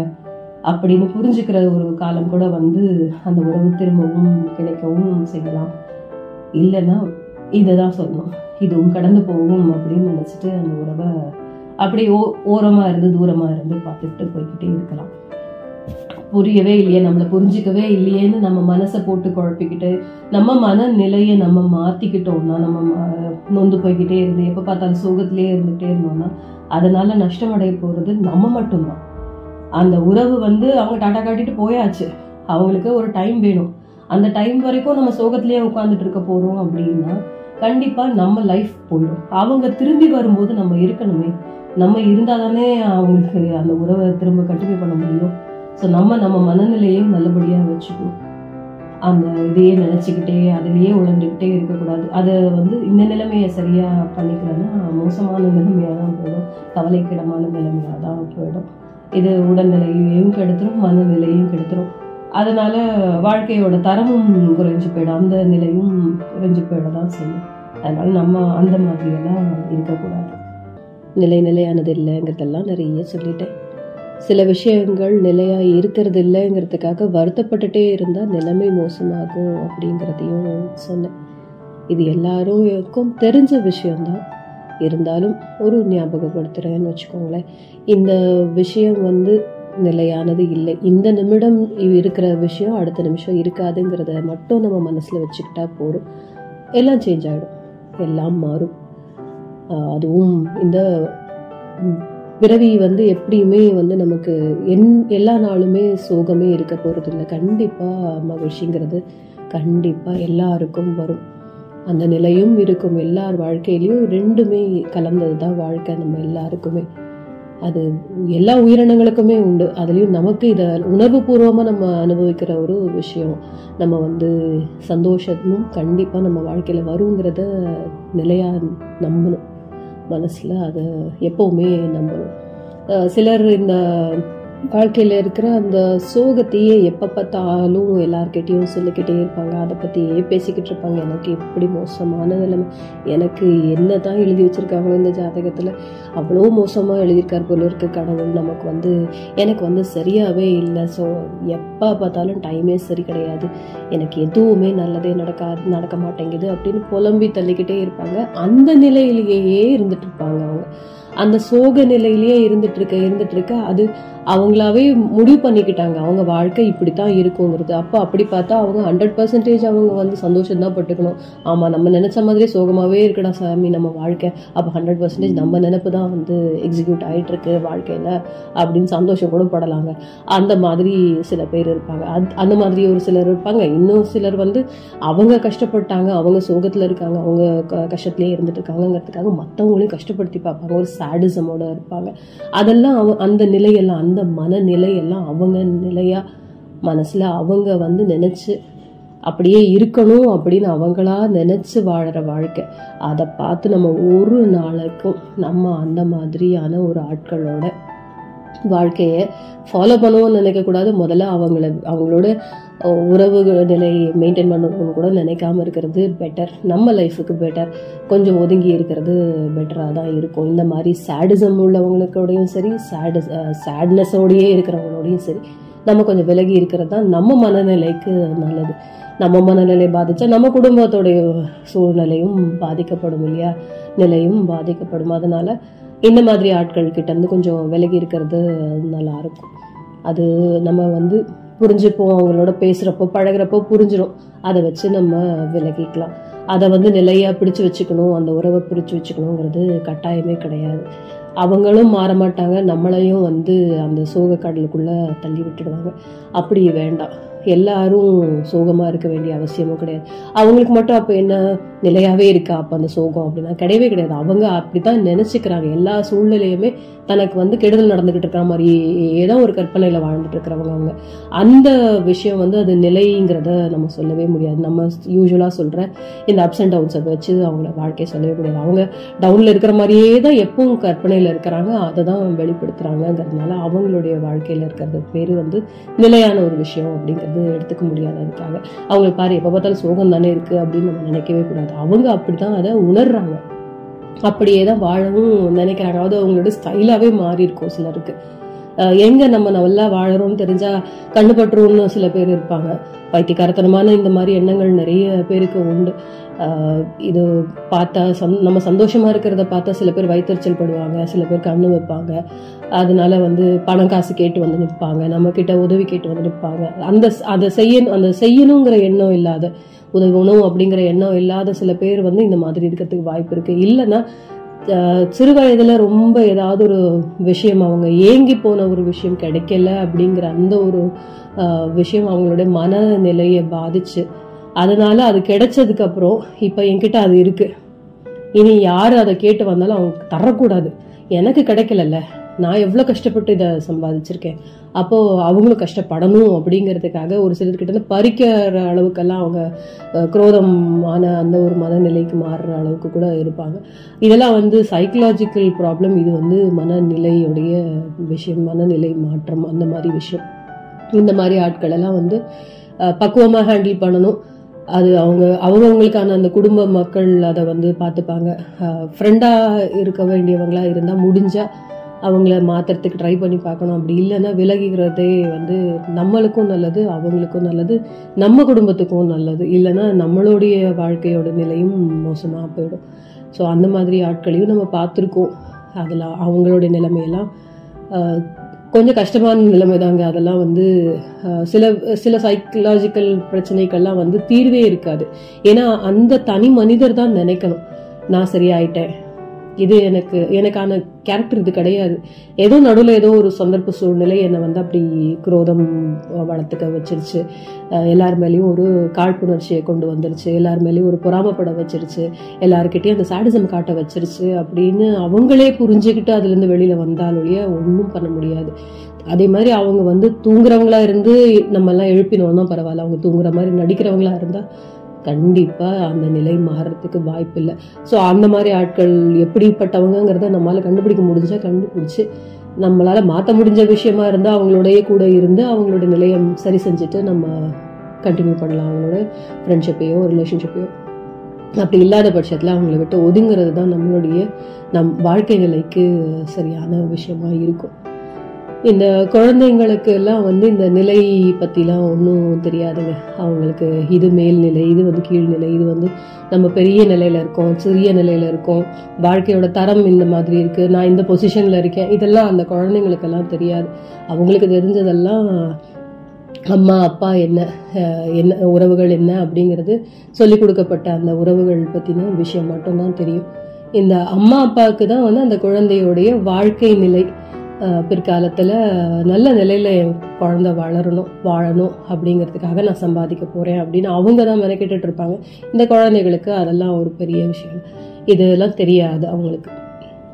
இந்த நிலைக்கான டிஃப்ரென்ஸ் எல்லாம் அவங்களுக்கு தெரியாது. அவங்களுடைய வாழ்க்கை சைக்கிள் பற்றி படிக்கிறாங்க அப்படின்னா கூட குழந்தை அதுக்கப்புறம் சிறுவனோ சிறுமியோ அதுக்கப்புறம் இந்த பதின்பருவத்து குழந்தை ஒரு பாலகன்.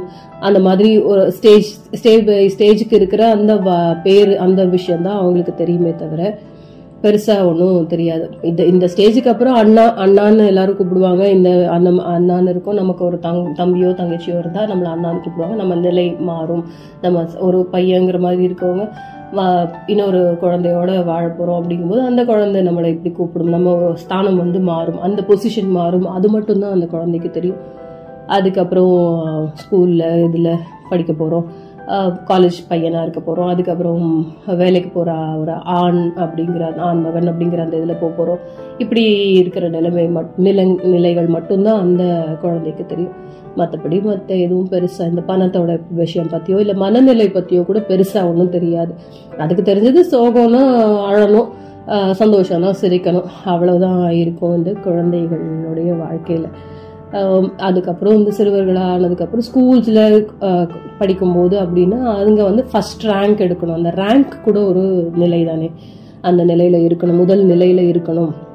ரேங்க் எடுக்கணும். ஃபர்ஸ்ட் ரேங்க் எடுக்கணும். செகண்ட் ரேங்க் எடுக்கணும். அம்மா திட்டுவாங்க அப்பா திட்டுவாங்க அதுக்காக மெனக்கெடுற அந்த ஒரு அந்த நிலைக்காக மெனக்கெடுற பிள்ளைகளாக இருப்பாங்க. அது அதுக்காகவே வந்து பேரண்ட்ஸும் அவங்களுக்கு அதுக்கான எஃபர்ட்ஸை வந்து போட வைப்பாங்க. அவங்களும் எஃபர்ட்ஸ் போட்டு பணமும் செலவழித்து நேரம் செலவழித்து எல்லாம் அந்த குழந்தைங்களுக்கு கல்வியை கரெக்டாக கற்றுக் கொடுத்து அந்த முதல் நிலையை அவங்க ஏற்றுறதுக்கு ஹெல்ப் பண்ணுவாங்க.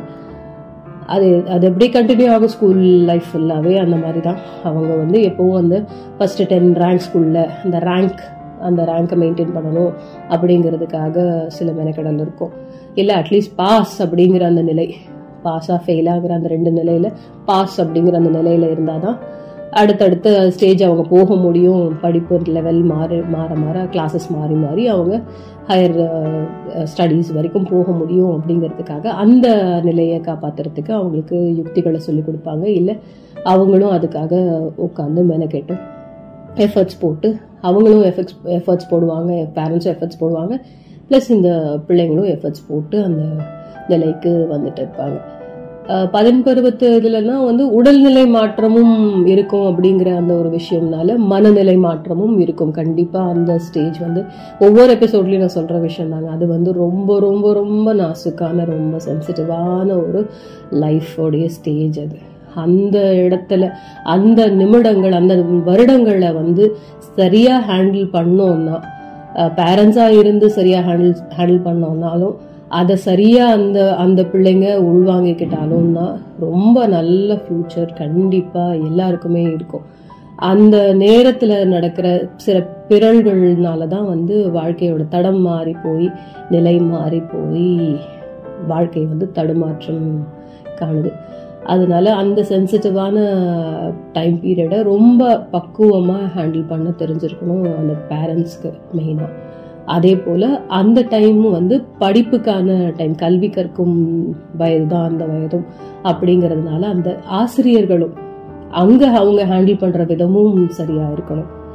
அது போக ப்ளஸ்ஸாக அடிஷ்னலாக இந்த ஃப்ரெண்ட்ஸ் அமையிறதும் வந்து சரியாக அமைஞ்சிட்டுச்சுன்னா அவங்களுடைய லைஃப் எப்போவுமே ஸ்மூத்தாக நல்லாயிருக்கும் ஸ்மூத்தானா எல்லாருக்குமே அப்படி கிடைக்கா கிடைக்காது அப்படின்னு சொல்கிறீங்க இப்படியும் சொல்கிறீங்களே அப்படின்னு கேட்காதீங்க. இது வந்து ஸ்மூத்துங்கிறது வந்து ஒரு நிம்மதியான ஒரு வாழ்க்கை. ரொம்ப வந்து எப்போ பார்த்தாலும் ஒரு ஆட்டங்காணுற வாழ்க்கையாக இல்லாமல் அவங்களால ஓரளவுக்கு வாழ்க்கையை சமாளித்து கொண்டு போகக்கூடிய தைரியம் மன தைரியம் அவங்களுக்கு கண்டிப்பாக மன தைரியம் நல்லாவே வளரும்.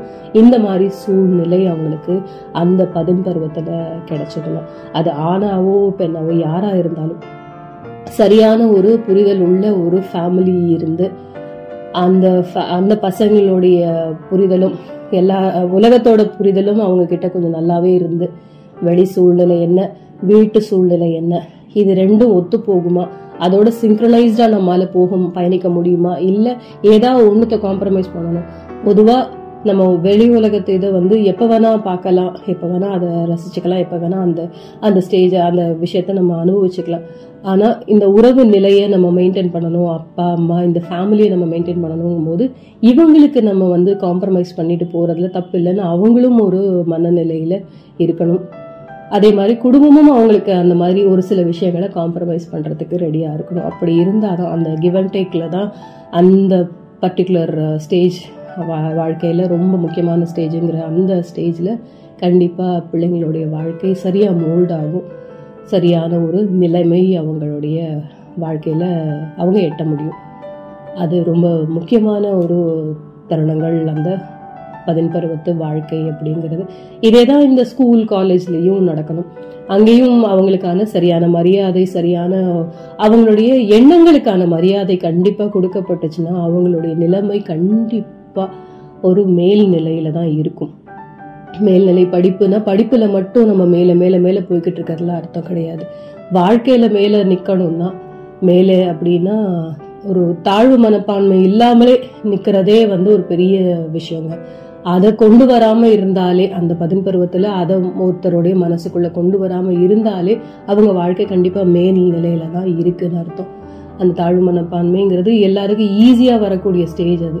என்னால் முடியாது அப்படின்னு அவங்க துவண்டு போய் உட்கார்றதுக்கான ஸ்டேஜ் கிடையவே கிடையாது. அது அவ்வளோ ஒரு எனர்ஜெட்டிக்கான ஒரு லைஃப் ஸ்பேன் அந்த லை டைம் பீரியட் வந்து அவ்வளோ ஒரு எனர்ஜெட்டிக்கான விஷயம். அந்த நேரத்தில் நம்ம வந்து சரியா அந்த அக்னி குஞ்சு கூட கரெக்டாக நம்ம வந்து சரியான ஒரு விஷயத்துக்கு பயன்படுத்தணும்னா காட்டை எரிக்கிறதுக்கு மட்டும்தான் பயன்படும்.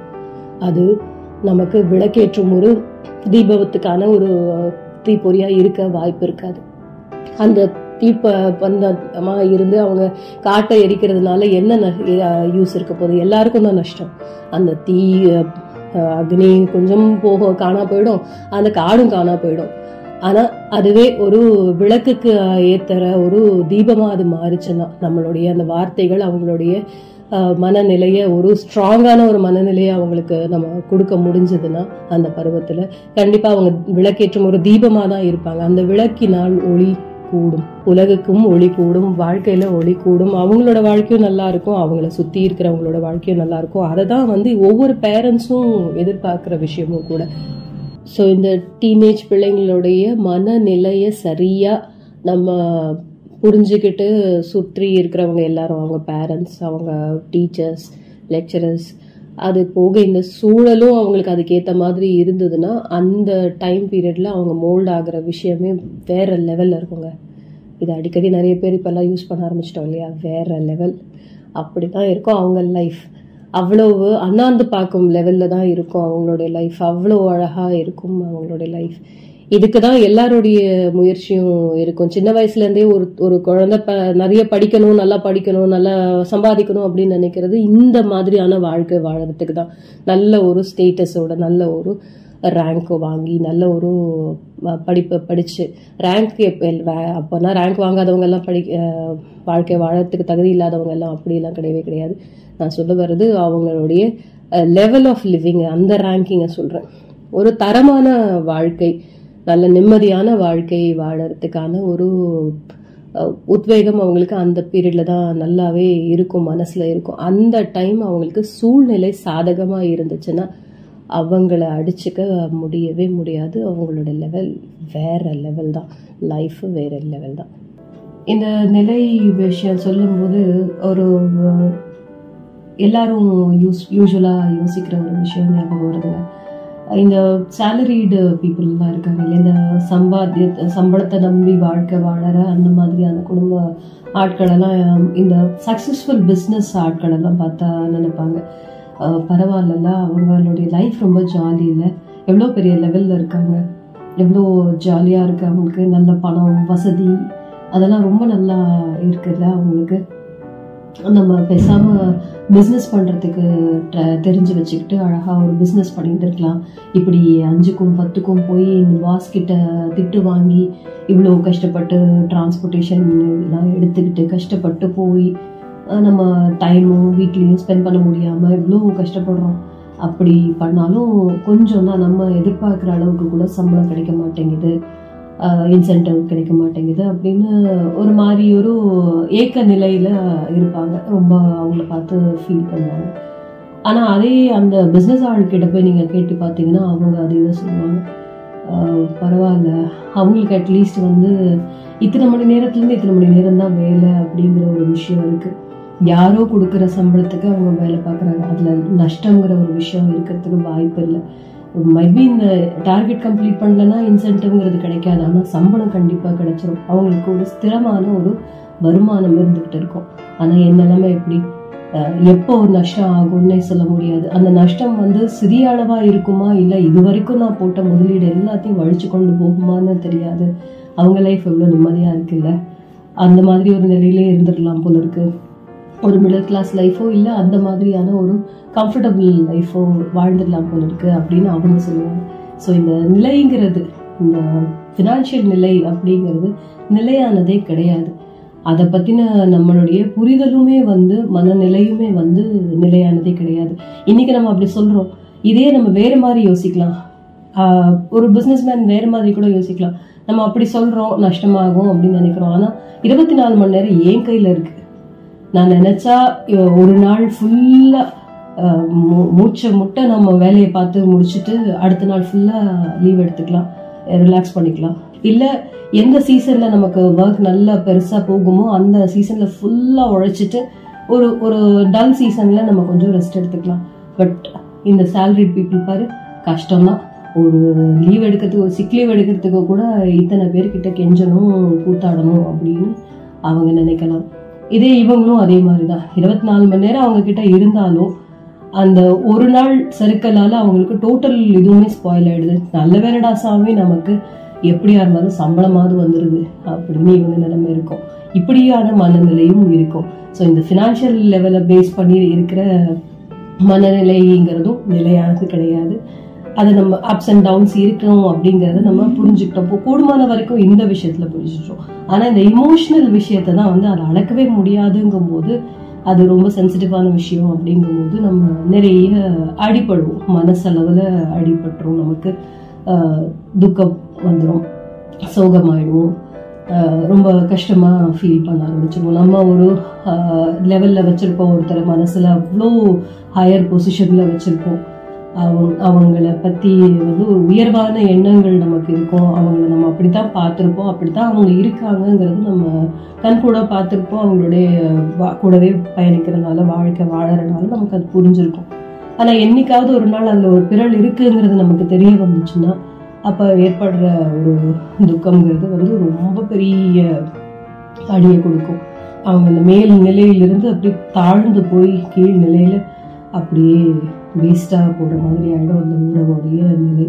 இது வந்து ஈடு செய்யவே முடியாத ஒரு விஷயம் இந்த இமோஷ்னல் நிலை அப்படிங்கிற நிலைப்பாடுங்கிறது. அது அது பிஸ்னஸ் ஆளாக இருந்தாலும் சரி uh, இந்த சேலரி பீப்புளாக இருந்தாலும் சரி யாருடைய வாழ்க்கையில் இந்த மாதிரி நடந்தாலும் இந்த வலிங்கிறது ஒரே மாதிரி தான் இருக்கும். எல்லாருக்கும் வலிக்க தான் செய்யும் இந்த இமோஷனல் சர்க்கிள் அப்படிங்கிறது. ஆனால் இந்த நிலைங்கிற விஷயம் நிலையான விஷயம் எதுவுமே இந்த உலகத்துல இல்லை. மாற்றம் ஒன்றுதான் நிலையான ஒரு விஷயம்னு எல்லாருக்குமே தெரியும். ஸோ அதை ஒரு மாற்றமா எடுத்து மாற்றம்னு நினைச்சுக்கிட்டு நம்ம அதை இக்னோர் பண்ண முடிஞ்சா பண்ணிட்டு இல்லை வேற ஒரு விஷயத்துல கான்சென்ட்ரேட் பண்ணி அந்த இமோஷன்ஸை மாத்திக்கிறது தான் வந்து நம்மளுடைய உடல்நிலைக்கு நல்லதா இருக்கும். இல்லைன்னா அந்த மனநிலை பாதிப்பு வந்து உடல்லையும் கெடுத்து நம்ம வாழ்க்கையை ஃபுல்லாக கெடுத்து விட்டுடும் ஸோ அந்த மாதிரியான அளவுக்கு தான் இருக்கும். இந்த இமோஷ்னல் தடுமாற்றம் இமோஷ்னல் நிலையில் உள்ள தடுமாற்றம் அப்படிங்கிறது. கூடுமான வரைக்கும் எல்லாருமே வந்து நல்ல சந்தோஷமான வாழ்க்கை அந்த நிம்மதியான வாழ்க்கை வாழணுங்கிறதுக்கு தான் போராடிக்கிட்டு இருக்கோம். போராட்டம்ங்கிறதே ஜாஸ்தி ஆயிடுச்சுன்னா அப்போ அந்த நிம்மதிங்கிற விஷயம் வெளியில் போயிடும். அதனால போராடுற அளவுக்கு இருக்கக்கூடாது. கொஞ்சம் ஈஸியாக ஹேண்டில் பண்ணணும் ஒரு சில விஷயங்கள். எப்போ பார்த்தாலும் ஒரு போராட்டமாகவே எல்லாத்தையும் பண்ணிக்கிட்டு இருக்கக்கூடாது. அது போராடி தான் கிடைக்கணும் அப்படிங்கிற அளவுக்கு எல்லா விஷயத்துக்கும் இம்பார்ட்டன்ஸ் கொடுக்க கூடாதுன்னு சொல்ல வரேன். உறவுகளை மெயின்டைன் பண்றதுக்கு கொஞ்சம் போராடுறதுல தப்பு கிடையாது. ஒரு பணநிலையை நிறுத்தி வச்சுக்கிறதுக்கு நிலை நிறுத்தி வச்சுக்கிறதுக்காக வந்து ஓவரா போராடக்கூடாதுன்னு நான் சொல்ல வரேன். இந்த ப- பணம் நமக்கு நிலைக்கணும். இவ்வளோ நம்ம பேங்க் பேலன்ஸ் இப்படியே இருக்கணும் அப்படிங்கிறதுக்காக நிறைய பேர் வந்து ஒரு சில செலவுகள் அதாவது அத்தியாவசிய செலவை கூட சில பேர் கட்டுப்படுத்தி கஞ்சத்தனம் பண்ணியெல்லாம் செய்வாங்க. அந்த போராட்டம் வந்து பைத்தியக்காரத்தனம். அதுக்கு சம்பாதிக்கவே வேண்டாமே. நம்ம செலவு சம்பாதிச்சா தானே செலவு பண்ணலாமா அப்படிங்கிற ஒரு எண்ணம் வரும். செலவு பண்ணணுங்கிறதுக்காக மெனக்கிட்ட சேவ் பண்ணிட்டே இருக்கணுமா? சேவ் பண்ணிட்டே இருந்தோம்னா எப்போ செலவு பண்ணுவோம்? இப்படியே அந்த சைக்கிள் குழப்பத்துல தான் போய்கிட்டு இருக்கோம். ஸோ அந்த மாதிரியான போராட்டமான விஷயங்களாக இருக்கக்கூடாது. இந்த சம்பாதிக்கிற விஷயம் வாழ்க்கையை வந்து நம்ம என்ஜாய் பண்ணுற விஷயம்லாம் வந்து போராட்டத்துக்கு பின்னாடி இருக்கக்கூடாது. அதாவது போ போராடி கிடைக்கிற விஷயமா இருக்கக்கூடாது. அதாவது தக்க வச்சுக்கிறதுக்காக நம்ம போராடலாம். நம்ம சந்தோஷத்தை தக்க வச்சுக்கிறதுக்காக போராடலாம். அதை வந்து மெயின்டைன் பண்றதுக்காக போராடலாம். போராடலாம் இந்த சென்ஸ் மெயின்டைன் பண்றதுக்கு முயற்சிகளை கைவிடாம அப்படியே கண்டினியூ பண்ணலாம். ஆனா அதுக்காக போட்டு எனக்கு கண்டிப்பா பத்து லட்சம் வந்தே ஆகணும் அப்படின்னு இந்த- மாதம் மாசம் எனக்கு பத்து லட்சம் வந்தே ஆகணும்ட்டு இருக்கிற எல்லா செலவு சாப்பிட்றதுல இருந்து எல்லா விஷயத்தையும் ஃப- தியாகம் பண்ணி அந்த காசை கொண்டு பேங்க்ல சேர்த்து சேர்த்து சேர்த்து வச்சுட்டு இருந்தா அடுத்தது அவ்வளவு ஹெல்த் இன்சூரன்ஸ்க்கு தான் போகும். ஹெல்த் செலவுக்கு தான் போகும். மெடிக்கல் செலவுக்கு தான் போகும். அப்படி ஒரு போராட்டமான ஒரு விஷயத்துக்கு அப்புறம் கிடைக்கிற இது கிடையாது. நிம்மதிங்கிறது. காசுக்காக காசு பின்னாடி போய் நிம்மதியை தொலைச்சிட்டு அதுக்கப்புறம் அந்த நிம்மதியை தேடுறேன் அப்படின்னு நம்ம நிற்க முடியாது. காசு மட்டுமே நிம்மதியும் கொடுக்கவும் கொடுக்காது. உறவுகளும் வேணும் பணமும் வேணும். இதெல்லாம் வந்து மெயின்டைன் பண்ணணும். ஒரு ஒரு நிலை ஒரு நிலைன்னு நம்ம வந்து இது கம்ஃபர்டபுள் நிலை அப்படின்னு ஒரு விஷயம் எல்லார் வாழ்க்கையிலும் இருக்கு. அந்த நிலை எதுங்கிறது கரெக்டாக தெரிஞ்சுக்கிட்டு அந்த லெவலில் நம்ம மெயின்டைன் பண்ணோம்னா உறவாகட்டும் பணமாகட்டும் எல்லாத்தையும் அதே மாதிரி மெயின்டைன் பண்ணோம்னா நம்ம மனநிலையும் கரெக்டான கம்ஃபர்டபுளான ஒரு ஜோன்லேயே இருக்கும். நமக்கு இந்த மூட் ஸ்விங்ஸ் வராது ஆஹ் மனநிலை மாற்றம் பாதிப்பு அடையாது. மாற்றங்கிறது இருக்கும்.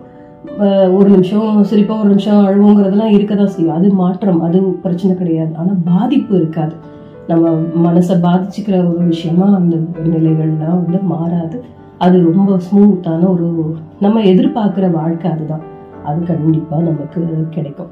போராடியே கிடைக்கக்கூடாது போராடி பார்க்கக்கூடாது. இந்த ஃபினான்ஷியல் ஸ்டேட்டஸை மெயின்டைன் பண்ணுறதுக்காக இது பண்ணுறதுக்காகலாம் போராடக்கூடாதுங்கிறதுக்காக நான் கிளரிக்கல் போஸ்ட்டில் தான் இருக்கேன்னா அதுலேயே தான் இருக்கணுமா? நான் மேனேஜராக மாறக்கூடாதா? அந்த போ போஸ்ட்டுக்கு நான் போராடி தான் ஆகணும். அதுக்கு நான் பண்ணக்கூடாது. இதெல்லாம் லாஜிக் பார்க்குற விஷயங்கள்.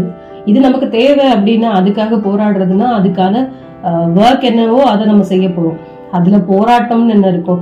போராட்டம்னு எப்படி அதை கொண்டு போகலாம்னா யாருடைய சி இதை வந்து பறிக்கிறதுக்கு பறிச்சுட்டு நம்ம அந்த இடத்துக்கு போகணும்னு நினைக்கும் போது அது போராட்டமாக தான் ஆகும். கண்டிப்பாக அது நம்மளுடைய வாழ்க்கையை திண்டாட்டமாக தான் ஆகும் நமக்கு ப்ரொமோஷன் வழியாக அப்படியே ஸ்டெப் பை ஸ்டெப் அப்படியே கிடைக்குது அப்படின்னா அது நிலையான ஒரு விஷயம் ஒரு நிலையான நிலையை என்ன நமக்கு கண்டிப்பாக கொடுக்கும். அந்த ரேங்கிங்கை நமக்கு கொடுக்கும். அந்த பொசிஷனை நமக்கு கொடுக்கும்.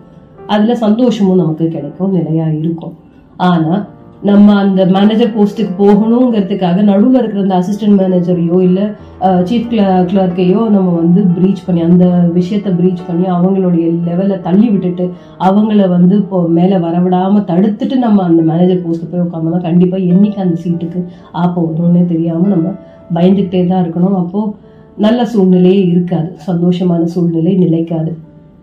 அது மாதிரி தான் கூடாதுன்னு சொல்கிறேன் அதுக்காக லெவலில் மாற்றிக்கவே கூடாது அப்படின்னு நான் சொல்ல வரலை. இருக்கிறதுக்காக அடுத்த ஸ்டெப் எப்படி ஸ்டெப் பை ஸ்டெப்பாக போகிறது எதுலேயுமே. ஸ்டெப் பை ஸ்டெப்பாக போகிறது அளவு மிஞ்சாமல் போகிறது அது மாதிரி நடந்துக்கிறது எல்லா விஷயத்துலையுமே நமக்கு சேஃப் சேஃபாக இருந்துச்சுன்னா சேஃபான ஒரு லைஃப் ஸ்டைலாக இருந்துச்சுன்னா கண்டிப்பாக நிம்மதியும் அது உள்ளே இருக்கும். சேஃபான லைஃப் தான் எப்போவுமே நிம்மதி கொடுக்கும். அதனால அந்த நிலை வந்து நமக்கு கரெக்டாக மெயின்டைன் ஆகிட்டே போகும் கடைசி வரைக்கும். அது நம்ம மனநிலையையும் நல்லபடியாகவே மெயின்டைன் பண்ண விட்டுரும். இல்லைன்னா நம்ம எல்லாரும் இதில் தான் போய் உட்காரணும். மென்டல் ஹாஸ்பிட்டலில் தான் போய் உட்காரணும். எப்போ பார்த்தாலும் ஏதாவது ஒரு பிரச்சனை கொடுக்குற ஒரு விஷயத்தை பற்றி யோசிக்கிறது. யாரை எப்படி போட்டு தள்ளலான்றது யாரை போட்டு கொடுக்கலாங்கிறது. இப்படியே இப்போ நம்ம மனசை இப்போ அலைய விட்டுட்டு இருந்தோம்னா அந்த பொசிஷன் அடையணுங்கிறதுக்காக நம்ம பண்ணிட்டு இருந்தோம்னா இன்னைக்கு உட்காந்துட்டு இருக்கிற பொசிஷனும் கூட வந்து நமக்கு நிலையாக இருக்குமா? இல்லை வேற எங்கேயும் போய் மாட்டிக்க போகிறோமாங்கிறது சொல்ல முடியாத ஒரு நிலைமையில போயிடும் இல்லையா? ஸோ அந்த அந்த மாதிரி இருக்கக்கூடாது. லெவலை நம்ம இன்க்ரீஸ் பண்ணுறதுங்கிறது ஸ்டெப் பை ஸ்டெப்பாகவும் சரியான வழியிலையும் சரியான ஒரு திட்டமிடுதலாலையும் சரியான முயற்சியாலையும் இருக்கணும். அதுக்காக வாழ்க்கையை ஃபுல்லாக அதுக்கே அர்ப்பணிச்சுக்கிட்டு இது பண்ணிட்டு இருக்கக்கூடாது. பேஷனாக இருந்தால் அது அதை வந்து நம்மளால் முடியும் அப்படிங்கிற நம்பிக்கை இருந்தால் அந்த வழியும் கரெக்டாக இருந்தால் நம்ம செய்கிறது தப்பே கிடையாது. ஆனால் நமக்கு வராதுங்கிற ஒரு விஷயத்த கூட நம்ம அதை அடைஞ்சே ஆகணுங்கிற அந்த வெறியால அந்த காழ்ப்புணர்ச்சியால அந்த பேராசையால நம்ம செய்யற ஒரு விஷயமா இருந்தா ஆஹ், ஒரு ரெண்டு மூணு ஸ்டெப்பை தாண்டி கால் எடுத்து மேலே ஒரு நாலு படி தாண்டி மேலே எடுத்துட்டு போய் வைக்கிறோம்னா பேலன்ஸ் தவறதான் செய்யும். நம்ம கடைசியில முதல்ல நின்றுட்டு இருந்த முதல் படியில கூட நம்ம இருக்க மாட்டோம். கீழே போய் விழுந்துருவோம். தரையில போய் விழுந்துருவோம். அப்படி ஒரு நிலை நமக்கு தேவையா? நம்ம அதுக்காக என்னைக்கும் போராட மாட்டோம் இல்லையா? அதனால இந்த ஸ்டெப் பை ஸ்டெப்பா ரேங்கை இன்க்ரீஸ் பண்ணிக்கிறது. ஹையர் பொசிஷனுக்கு நம்ம போறதுங்கிறது வரவேற்கத்தக்க விஷயம்தான் வாழ்த்தக்கூடிய விஷயமா தான் இருக்கும். வாழ்க்கையில இந்த குழந்தை சிறுவன் சிறுமி பாலகன் ஆஹ் இந்த ஸ்கூல்ல இது ப- பையன் வாலிபன் இந்த மாதிரியான விஷயங்கள் எல்லாம் வந்து அதுவாகவே அந்த லெவல் மாறி போயிடும் இதுக்கு நம்மளாம் மெனக்கிடணும்னு அவசியம் கிடையாது. இந்த ஹைட்டு விஷயம் வெயிட்டு விஷயம் இதுக்கெல்லாம் நம்ம வேணா மெனக்கிடுவோம். அந்த லெவலில் மெயின்டைன் பண்ணுறதுக்கு அந்த நிலையை மெயின்டைன் பண்ணுறதுக்கு வேணா நம்ம ஏதோ மெனக்கிடுவோம். அதெல்லாம் ஒவ்வொருத்தருக்கு ஒவ்வொரு மாதிரி வித்தியாசப்படும். அதையும் வந்து சஸ்டெயின் பண்ணணும்னா அதையும் வந்து நம்ம அப்படியே அதே இடத்துலயே இருக்கணும் அப்படின்னா கன்சிஸ்டன்சி அப்படிங்கிற ஒரு விஷயம் கண்டிப்பாக நம்ம மெயின்டைன் பண்ணியே ஆகணும். நம்ம ஒரு இடத்துல நிலையாக இருக்கணும் அப்படின்னா அதற்கான அந்த முயற்சியையும் அந்த ஃபார்முலாவையும் மறக்காம அதையே அப்படியே கரெக்டாக ஃபாலோ பண்ணிக்கிட்டே இருக்கணும். அதான் சொன்னேன் இல்லையா முதல்லயே நம்ம ஒரு நிலைக்கு வந்துட்டோம் அப்படின்னு உடனே அக்கடான்னு விட்டுறக்கூடாது. விட்டுட்டோம்னா அதுக்கப்புறம் திரும்ப பரமபதம் மாதிரி தானே நம்ம- நம்மளுடைய வாழ்க்கையும். நம்ம ஏனியில தானே ஏறிக்கிட்டு இருக்கோம் ஏறிட்டே இருக்கோம் ஏறிட்டே இருக்கோம். ரெண்டு ரெண்டு ஸ்டெப் அதான் ஏறுறோம் ஆனாலும் ஏறிட்டோம்ல. அவ்வளோதான் நமக்கு ஒன்றும் பிரச்சனை இல்லை அப்படின்னு நம்ம நினைக்க முடியாது. கடைசி அந்த டெஸ்டினேஷன் பக்கத்தில் இருக்கும்போது கூட நமக்கு சறுக்கல் ஏற்படலாம். அதுக்கு வந்து நம்மளுடைய யுக்தி கரெக்டாக இருக்கணும். அதை வந்து சரியாக ஃபாலோ பண்ணி நம்ம போயிட்டே இருந்தோம்னா நம்ம கரெக்டாக டெஸ்டினேஷனை அடைய முடியும்? அது எந்த விஷயமா இருந்தாலும் அது பணத்தை சேகரிக்கிற விஷயமா இருந்தாலும் சம்பாதிக்கிற விஷயமா இருந்தாலும் சரி உறவுகளை நிலைக்க வைக்கணும்னாலும் சரி நம்ம அம்மா அப்பாவுக்கு கம்ஃபர்டபுளாக எல்லாத்தையும் வாங்கி கொடுத்தாச்சு. அவங்களுக்கு வந்து ஒரு ரூம் கொடுத்தாச்சு ஒரு வீடு வாங்கி கொடுத்தாச்சு வாகனம் இது பண்ணியாச்சு டிரைவர்லாம் போட்டாச்சு. அப்படி விட்டுட்டு அப்படியே விட்டுற விட்டுட்டோம்னா அந்த அம்மா அப்பா பிள்ளைங்கிற அந்த உறவு யார் மெயின்டைன் பண்ணுவா? அந்த டிரைவரா இல்லை அந்த வீடா? நம்ம தான் அதை மெயின்டைன் பண்ணணும் அப்படிங்கும்போது பேசி பழகிறதெல்லாம் விடக்கூடாது.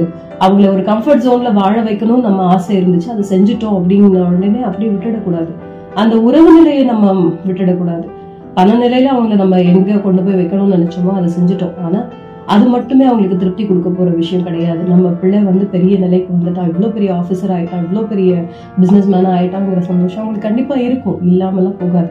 ஆனா நம்மளோட பேசுறதுக்கான நிலை இல்லையே அவன்கிட்ட அதுக்கான நேரம் இல்லையே. அந்த மாதிரி ஒரு இந்த இந்த நிலைமைக்கா நான் இவ்வளவு கஷ்டப்பட்டு அவனை வளர்த்தேன். எங்களை இப்படி தனியா விடுற நிலைமை இந்த நிலைமையில எங்களை தள்ளுறதுக்கா நான் அவனை வந்து கஷ்டப்பட்டு ப படிக்க வச்சு இப்படி பெரிய ஆளா ஆகணும்னு ஆசைப்பட்டேன் அப்படின்னு அவங்க நொந்து போற நிலை இருக்கக்கூடாது. அதனால அந்த மாதிரியான விஷயங்கள் அதை வந்து கம் அந்த கம்ஃபர்ட்னஸ் கொடுத்துட்டு அதோடு நிறுத்தாம அதை எப்படி அந்த கம்ஃபர்ட்னஸ் பணத்தால மட்டும்தான் இல்லை இந்த உறவு நிலையை மெயின்டைன் பண்ணுறதுலையும் இருக்குங்கிறதையும் கண் கண்டுபிடிச்சா அதில் கன்சிஸ்டண்ட்டாக அப்படியே இருக்கும் இதே மாதிரி தான் பிஸ்னஸ் விஷயத்துலையும் நம்ம வந்து ஒரு டாக்டிக்ஸ் யூஸ் பண்ணுறோம் அதில் கரெக்டாக நமக்கு ப்ராஃபிட் கிடைக்குது அப்படின்னா அதில் நம்ம அப்படியே நிலைச்சு நிற்கிற நிற்கிறதுக்கான அந்த ஃபார்முலாவை கையில் கையோட நல்லா பிடிச்சிக்கிட்டு அதுலேயே அப்படியே இருக்கணும். விடாமுயற்சியோட. அந்த முயற்சியை வந்து கைவிடாம அப்படியே போய்கிட்டே இருந்தோம்னா கண்டிப்பாக சறுக்கல் இருக்காது. நம்ம அதே லெவல்லே மெயின்டைன் ஆனாலும் பிரச்சனை கிடையாது. கண்டிப்பாக ச- சறுக்கல் இருக்காது அப்படிங்கிறது உண்மையான விஷயம்.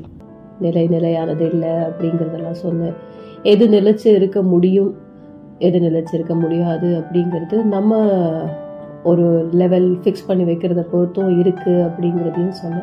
சில விஷயங்கள் நிலையாகவே இருக்கும் மனசில் நிலையா நிலையாக இருக்கும். அதாவது இமோஷனல் விஷயங்கள் கொஞ்சம் ஓரளவுக்கு நம்மக்கிட்ட நிலையாக இருக்கிற விஷயமா இருக்கும். அதாவது இந்த பாசம் நினைவுகள் நல்ல நல்ல நினைவுகள் இதெல்லாம் நம்ம மனசில் நிலையாக நினச்சி நிற்கும். எப்போதும் நமக்கு அந்த சூழ்நிலையால் சந்தோஷங்கள் மகிழ்ச்சி இதெல்லாம் கிடைச்சிருந்தா.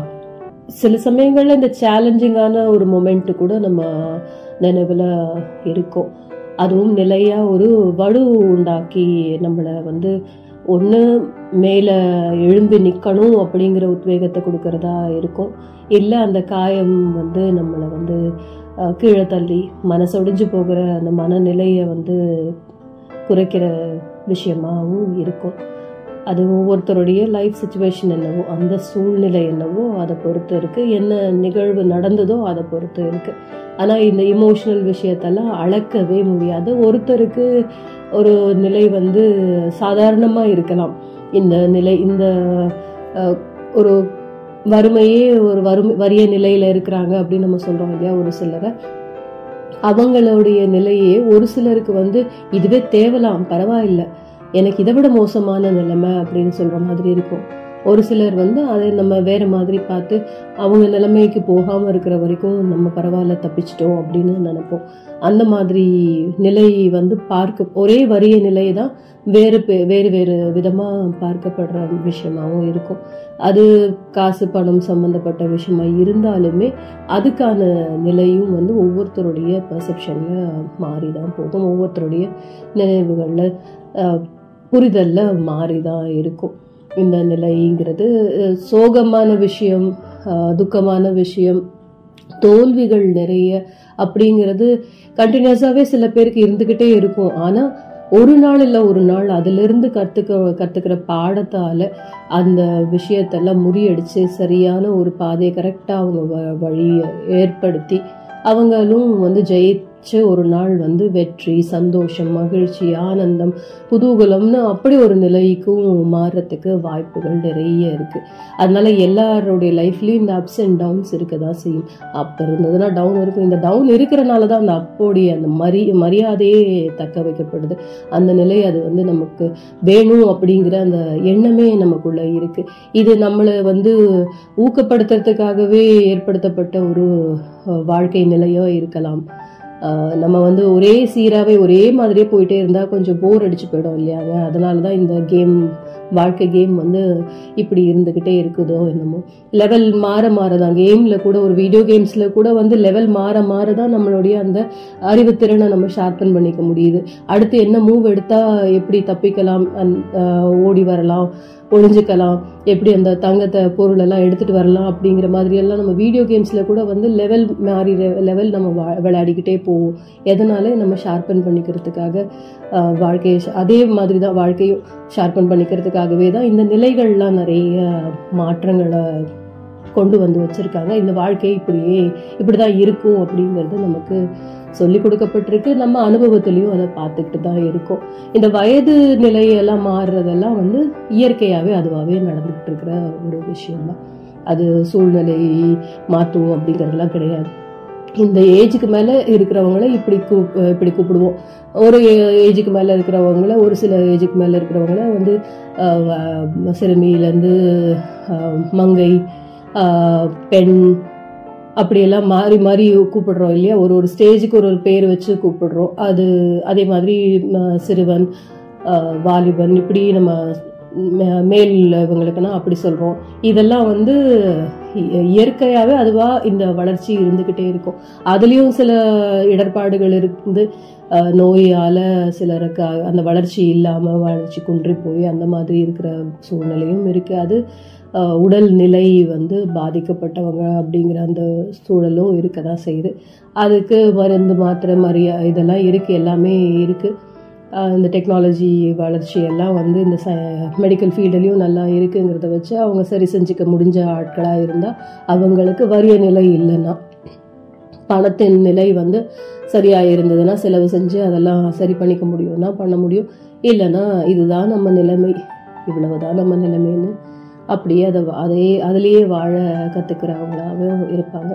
நான் முதல்லயே சொன்ன மாதிரி இந்த நிலையை தக்க வச்சுக்கிறதுக்கான அந்த முயற்சிகளில் நம்ம கைவிடாமல் இல்லை அதில் ஒரு தொய்வு விடாமல் நம்ம இருந்தோம்னா நம்ம எந்த நிலையை அடைஞ்சிருக்கோமோ அதை அது வரைக்கும் அட்லீஸ்ட் அந்த லெவலில் அட்லீஸ்ட் நம்ம மெயின்டைன் பண்ணிக்கிட்டே போகலாம் லைஃப்பில் நிலையான ஒரு விஷயம் இல்லை வாழ்க்கைங்கிறதே நிலையான ஒரு விஷயம் கிடையாது. இன்றைக்கி இருக்கிறவங்க நாளைக்கு இருக்க மாட்டாங்கங்கிறதும் கூட நம்ம எல்லாருக்குமே தெரிஞ்ச ஒரு உண்மை.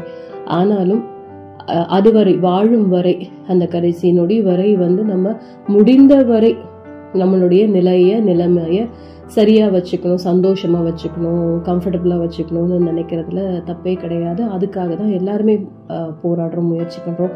அப்படியே தான் நம்ம வாழ்க்கை நெறிகளை நம்ம வகுத்து வச்சிருக்கோம். அது நல்ல நெறிகளாக இருந்ததுன்னா கண்டிப்பாக நிம்மதியை கண்டிப்பாக கொடுக்கும். கெடுதலை கொடுக்காட்டியும் நமக்கு நம்ம நினச்ச லெவலை ஈஸியாக ரீச் பண்ண முடியாட்டியும் கண்டிப்பாக நமக்கு வந்து மன சோர்வையோ இல்லை மன உளைச்சலையோ அந்த விஷயம் கொடுக்காது. அது என்னைக்காவது ஒரு ஒரு நாள் அது வந்து பலன் கொடுத்தே ஆகும். அப்போ நமக்கு அந்த நிலைமை மாறி பரவாயில்லையே நம்ம கூட இந்த ஹைட்டை ரீச் பண்ணிட்டோமே அப்படிங்கிற அந்த ஒரு சந்தோஷ மொமெண்ட்டை தான் நமக்கு வாழ்க்கையில் கொடுக்கும். இந்த வாழ்க்கையில் வந்து ஜெயிக்கிறவங்க தோக்குறதும் தோக்குறவங்க ஜெயிக்கிறதும் நம்ம தினம் தினம் பார்த்துக்கிட்டு இருக்கிற ஒரு விஷயம்தான். நம்ம வாழ்க்கையிலையும் அந்த மாதிரியான சூழ்நிலைகளை நம்ம கண்டிப்பாக கடந்து தான் வந்துக்கிட்டு இருப்போம். அது எந்த விஷயமா இருந்தாலும் ஒரு படிப்பு விஷயத்தில் இருக்கலாம் ஒரு கிளாஸ் டெஸ்ட்டில் ஆரம்பித்து ஒரு ஸ்டூடெண்ட்டை பொறுத்த வரைக்கும் அந்த மாதிரி தான் ஒரு கிளாஸ் டெஸ்ட்டில் ஒரு நா ஒரு தடவை பார்த்தா அவங்க வந்து ஆவரேஜாக தான் ஏதாவது மார்க் எடுத்திருப்பாங்க. அடுத்த டெஸ்ட்டில் பார்த்தா ஃபர்ஸ்ட் ரேங்க் எடுத்திருப்பாங்க.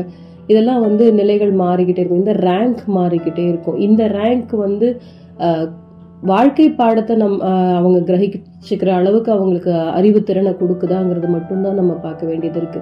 மற்றபடி படிச்சா மட்டும்தான் அவங்க வந்து வாழ்க்கை வாழ்க்கையை வாழ முடியும். நல்ல ஃபர்ஸ்ட் ரேங்க் எடுத்துகிட்டே இருந்தால் மட்டும்தான். ஃபஸ்ட்டு ஃபைவ் ரேங்க்ஸ்குள்ளே இருந்தால் மட்டும்தான் அவங்க வாழ்க்கை வாழ முடியும். இல்லைன்னா வாழ்க்கை வாழவே முடியாது அவங்களால. அப்படிங்கிறதெல்லாம் கிடையவே கிடையாது.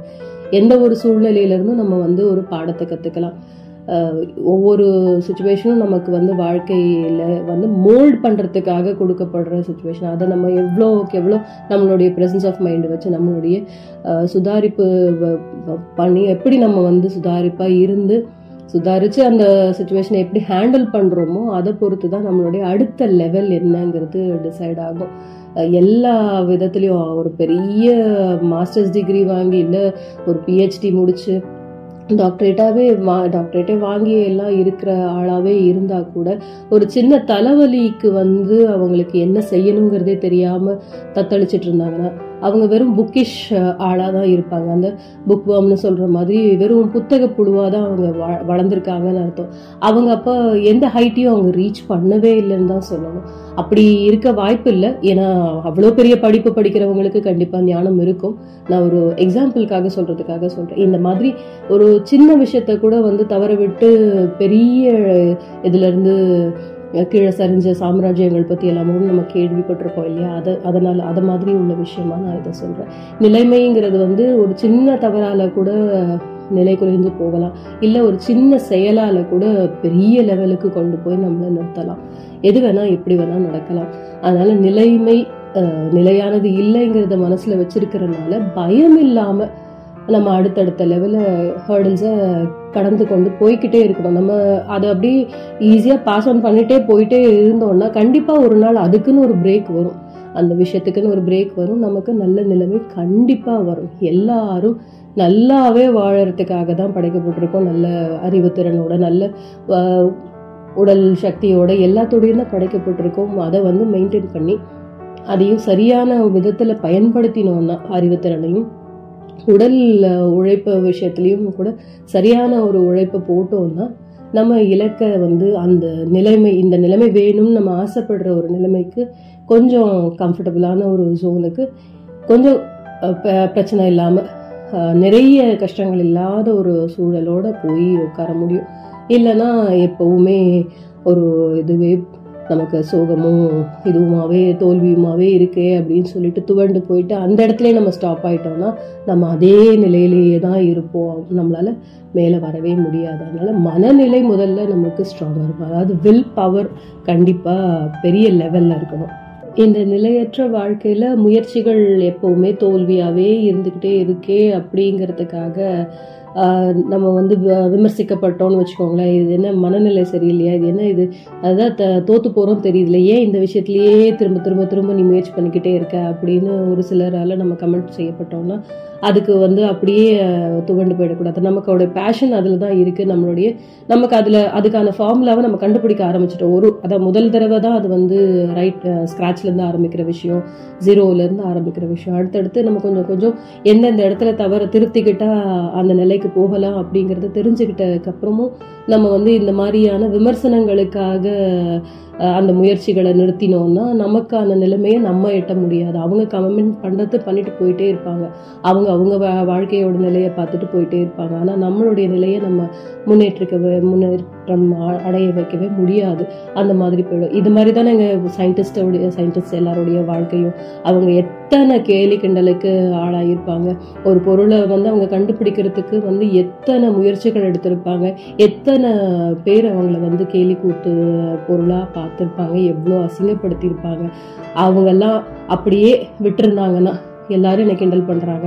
இத்தனை தடவை தோல்வி அடைஞ்சிட்டோம். அதுவும் தாமஸ் அல்வா எடிசனை பத்திலாம் சொல்லவே வேணாம். ஆயிரக்கணக்குக்கான தோல்விகளுக்கு அப்புறம் தான் நமக்கு இந்த ஆஹ், விஷயத்தையே கொடுத்துருக்கார் அவர். அப்படிங்கும்போது இந்த இந்த சயின்டிஸ்ட் எல்லாம் பல தோல்விகளுக்கு அப்புறம் தான் வந்து நமக்கு இன்வென்ஷன்ஸை கண்டுபிடிச்சு நிறைய கண்டுபிடிப்புகளை கொடுத்துருக்காங்க அப்படிங்கும்போது அது அவங்க ஸ்டாப் பண்ணியிருந்தாங்கன்னா இப்போது இந்த டெக்னாலஜி இந்த மாதிரியான உலகத்தில் நம்ம வாழ்ந்திருக்க முடியுமா வாழ முடியுமா கம்ஃபர்டபுளாக வாழ முடியுமா யோசிச்சு பாருங்கள் அப்போது விடாமுயற்சிங்கிற ஒரு விஷயம் இருந்ததுன்னா கண்டிப்பா எந்த ஒரு நிலையையும் நம்மால ஈஸியா எட்ட முடியும். இது வந்து வாழ்க்கையின் தரத்தை நம்ம இந்த மாதிரி உயர்த்திக்கிறதுக்கு படிப்பு நிலையை உயர்த்திக்கிறதுக்கு ஃபினான்ஷியல் ஸ்டேட்டஸை உயர்த்திக்கிறதுக்கு நம்மளால இதெல்லாம் பண்ண முடியும். உறவு நிலையை மெயின்டைன் பண்றதுங்கிறது அந்த உறவு அவங்களுடைய மனநிலையும் சார்ந்தது அப்படிங்கறதுனால புரிதல்ங்கிற ஒரு விஷயம் கரெக்டா இருந்ததுன்னா அப்பவும் அந்த நிலையையும் நம்ம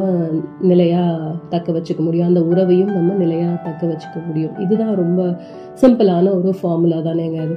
நம்ம ஈஸியாக ஃபாலோ பண்ணக்கூடிய விஷயம் தான் எல்லாருக்கும் தெரிஞ்சது தான் ஆனால் ஒரு சில சமயங்களில் நம்மளுடைய மனநிலை ஒரு தடுமாற்றத்தில் இருக்கும்போது சில தவறுகள் ஏற்பட்டு இந்த உறவு நிலை மாறி போய் கஷ்டப்பட்டுட்டு அதுக்கப்புறம் புரிஞ்சுக்கிட்டு திரும்பி செய்கிறதெல்லாம் நடக்கும். அதுவும் மா- மாற்றம் அடையுது பார்த்தீங்களா மாற்றம் ஒன்றே நிலையானது அப்படிங்கிறது தான் உண்மை.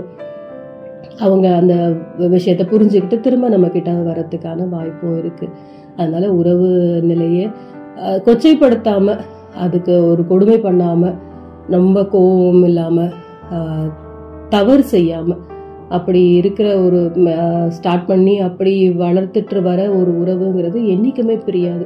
அதனால் நம்ம கவலையே பட வேண்டாம். கண்டிப்பாக திரும்ப நம்மக்கிட்ட அந்த உறவு வந்து சேரும் அப்படின்னு நம்பி வாழலாம். இது வந்து உறவு நிலைக்கு பொறுத்தது. இந்த சூழ்நிலை கொஞ்சம் சூழ்ச்சி பண்ணி தான் அந்த மாதிரிலாம் பிரிவு ஏற்படுது அப்படிங்கிறத நம்ம தெரிஞ்சுக்கிட்டோம்னா அந்த சூழ்நிலை மாறும் வரை காத்திருந்தோம்னா அந்த நிலை திரும்ப சரியான நிலைக்கு வந்துடும் இந்த வீடுகள்லாம் வாசலில் வந்து நிலைப்படி அப்படின்னு சொல்லுவாங்க. வாசல் கதவு அந்த வைக்கிற இதை வந்து சட்டத்தை வந்து நிலப்படி அப்படின்னு சொல்லுவாங்க. நிலைப்படி அது ஏன் அப்படின்னா இந்த வீட்டுக்குள்ள இந்த இல்லத்தின் உள்ளே இன்பங்களும் சந்தோஷங்களும் நிறைய செல்வங்களும் நிலைத்தபடி இருக்கணும். நிலையாக இருக்கணும். அப்படிங்கிறத குறிக்கிற விஷயமா தான் அதை வந்து நிலையா இது இந்த வாழ்க்கை நிலையான வாழ்க்கையாக அவங்க வாழ்வாங்க. அதாவது நிம்மதியான நில- நிலை. அந்த நிலையை வந்து அவங்க வாழ்வாங்க இந்த வீட்டுக்குள்ள அப்படிங்கிறனால தான் ஹவுஸ்ன்னு சொல்லாமல் எல்லாத்தையும் ஹோம்னு சொல்லுவாங்க. அதாவது வீடு இல்லைங்கிறது வந்து நமக்கு ஒரு வகையான ஒரு பாதுகாப்பு உணர்வு கொடுக்குற ஒரு ஃபேமிலி இது மாதிரி தான் அது. ஸோ இந்த வாசல் படியை வந்து நான் அந்த காலத்துலேருந்தே வந்து அதை நிலைப்படி அப்படின்னு சொல்லுவாங்க. இங்கே எல்லாம் அனைத்து இன்பங்களும் செல்வங்களும் நிலைக்கும்படி இருக்க வேண்டும் அப்படிங்கிறத வாழ்த்தி அதுக்கான வேண்டுதல் எல்லாம் செஞ்சு அதுக்காகவே வை வைக்கப்படுற ஒரு விஷயம். இந்த இது பேக்டு வித் ஹாப்பினஸ்ன்னு uh, சொல்லுவாங்கள்ல அது மாதிரி தான் இந்த கதவுக்கு பின்னாடி இருக்கிற அந்த வீட்டுக்கு உள்ளே இருக்கிற மக்களுக்குள்ள இந்த இன்பமும் செல்வங்களும் நிலைத்தபடி இருக்கணும் அப்படிங்கிறதுக்காகவே தான் இப்படி ஒரு அமைப்பு இப்படி அந்த வாசல் படி இருக்கிற இடத்த வந்து அந்த சட்டத்தை வந்து இப்படி உடன் சட்டம் போ பண்ணுறாங்க இல்லையா? அதை வந்து இப்படி தான் சொல்லுவாங்க நிலைப்படி அப்படின்னு சொல்லுவாங்க. ஸோ நிலையாக நிலைச்சிருக்க இந்த சந்தோஷங்கள் நிலையாக நிலைச்சிருக்கணும்னா நம்மளுடைய வாழ்க்கையில் நம்ம யோசனைகள் நம்மளுடைய எண்ணங்கள் நம்மளுடைய செயல்கள் எல்லாமே தெளிவாகவும் நல்ல விதமாகவும் கன்சிஸ்டண்ட்டாக அதாவது அதை அதையே நோக்கி இலக்கையே நோக்கி நம்ம கரெக்டாக ப எந்தவித டீவியேஷனும் இல்லாமல் எந்த வித ஹர்டில்ஸ் வந்தாலும் எந்த விதமான சூழ்நிலை நம்மளை வந்து சூழ்ச்சிக்கு இழுத்துட்டு போனாலும் அதெல்லாம் சரி கட்டிக்கிட்டே நம்ம போகணும்னா நம்ம நிலையை நம்ம நிலைமையை நல்லபடியான ஒரு நல்ல நிலைமையில் நம்மளை நம்மாலே இருத்தி கொள்ள முடியும். நம்ம கூடவே பயணிக்கிற நம்மளுடைய உறவுகளையும் அந்த மாதிரி நம்மால கண்டிப்பாக வச்சிருக்க முடியும். வாழ்க்கையும் எப்போவுமே சந்தோஷ நிலையிலேயே இருக்கும். இது வந்து எல்லாருக்கும் ஒரு வாழ்த்தாவும் நான் உங்களுக்கு சொல்கிறேன் உங்கள் வாழ்க்கையில் அனைத்து செல்வங்களும் சந்தோஷங்களும் நிலையாய் நிலைத்திருக்க இந்த வானொலி சிநேகிதியின் வாழ்த்துக்கள். மேலும் அடுத்த வாரம் வேறொரு கருத்தோடு உங்களை சந்திக்க வரேன். அதுவரை உங்களிடமிருந்து விடைபெறுவது உங்கள் வானொலி சிநேகிதி கனகலட்சுமி. இது உங்கள் இணைய வானொலி மகிழ்ச்சி எஃப்எம். இது ஆனந்த திண்ணலி வரிசை.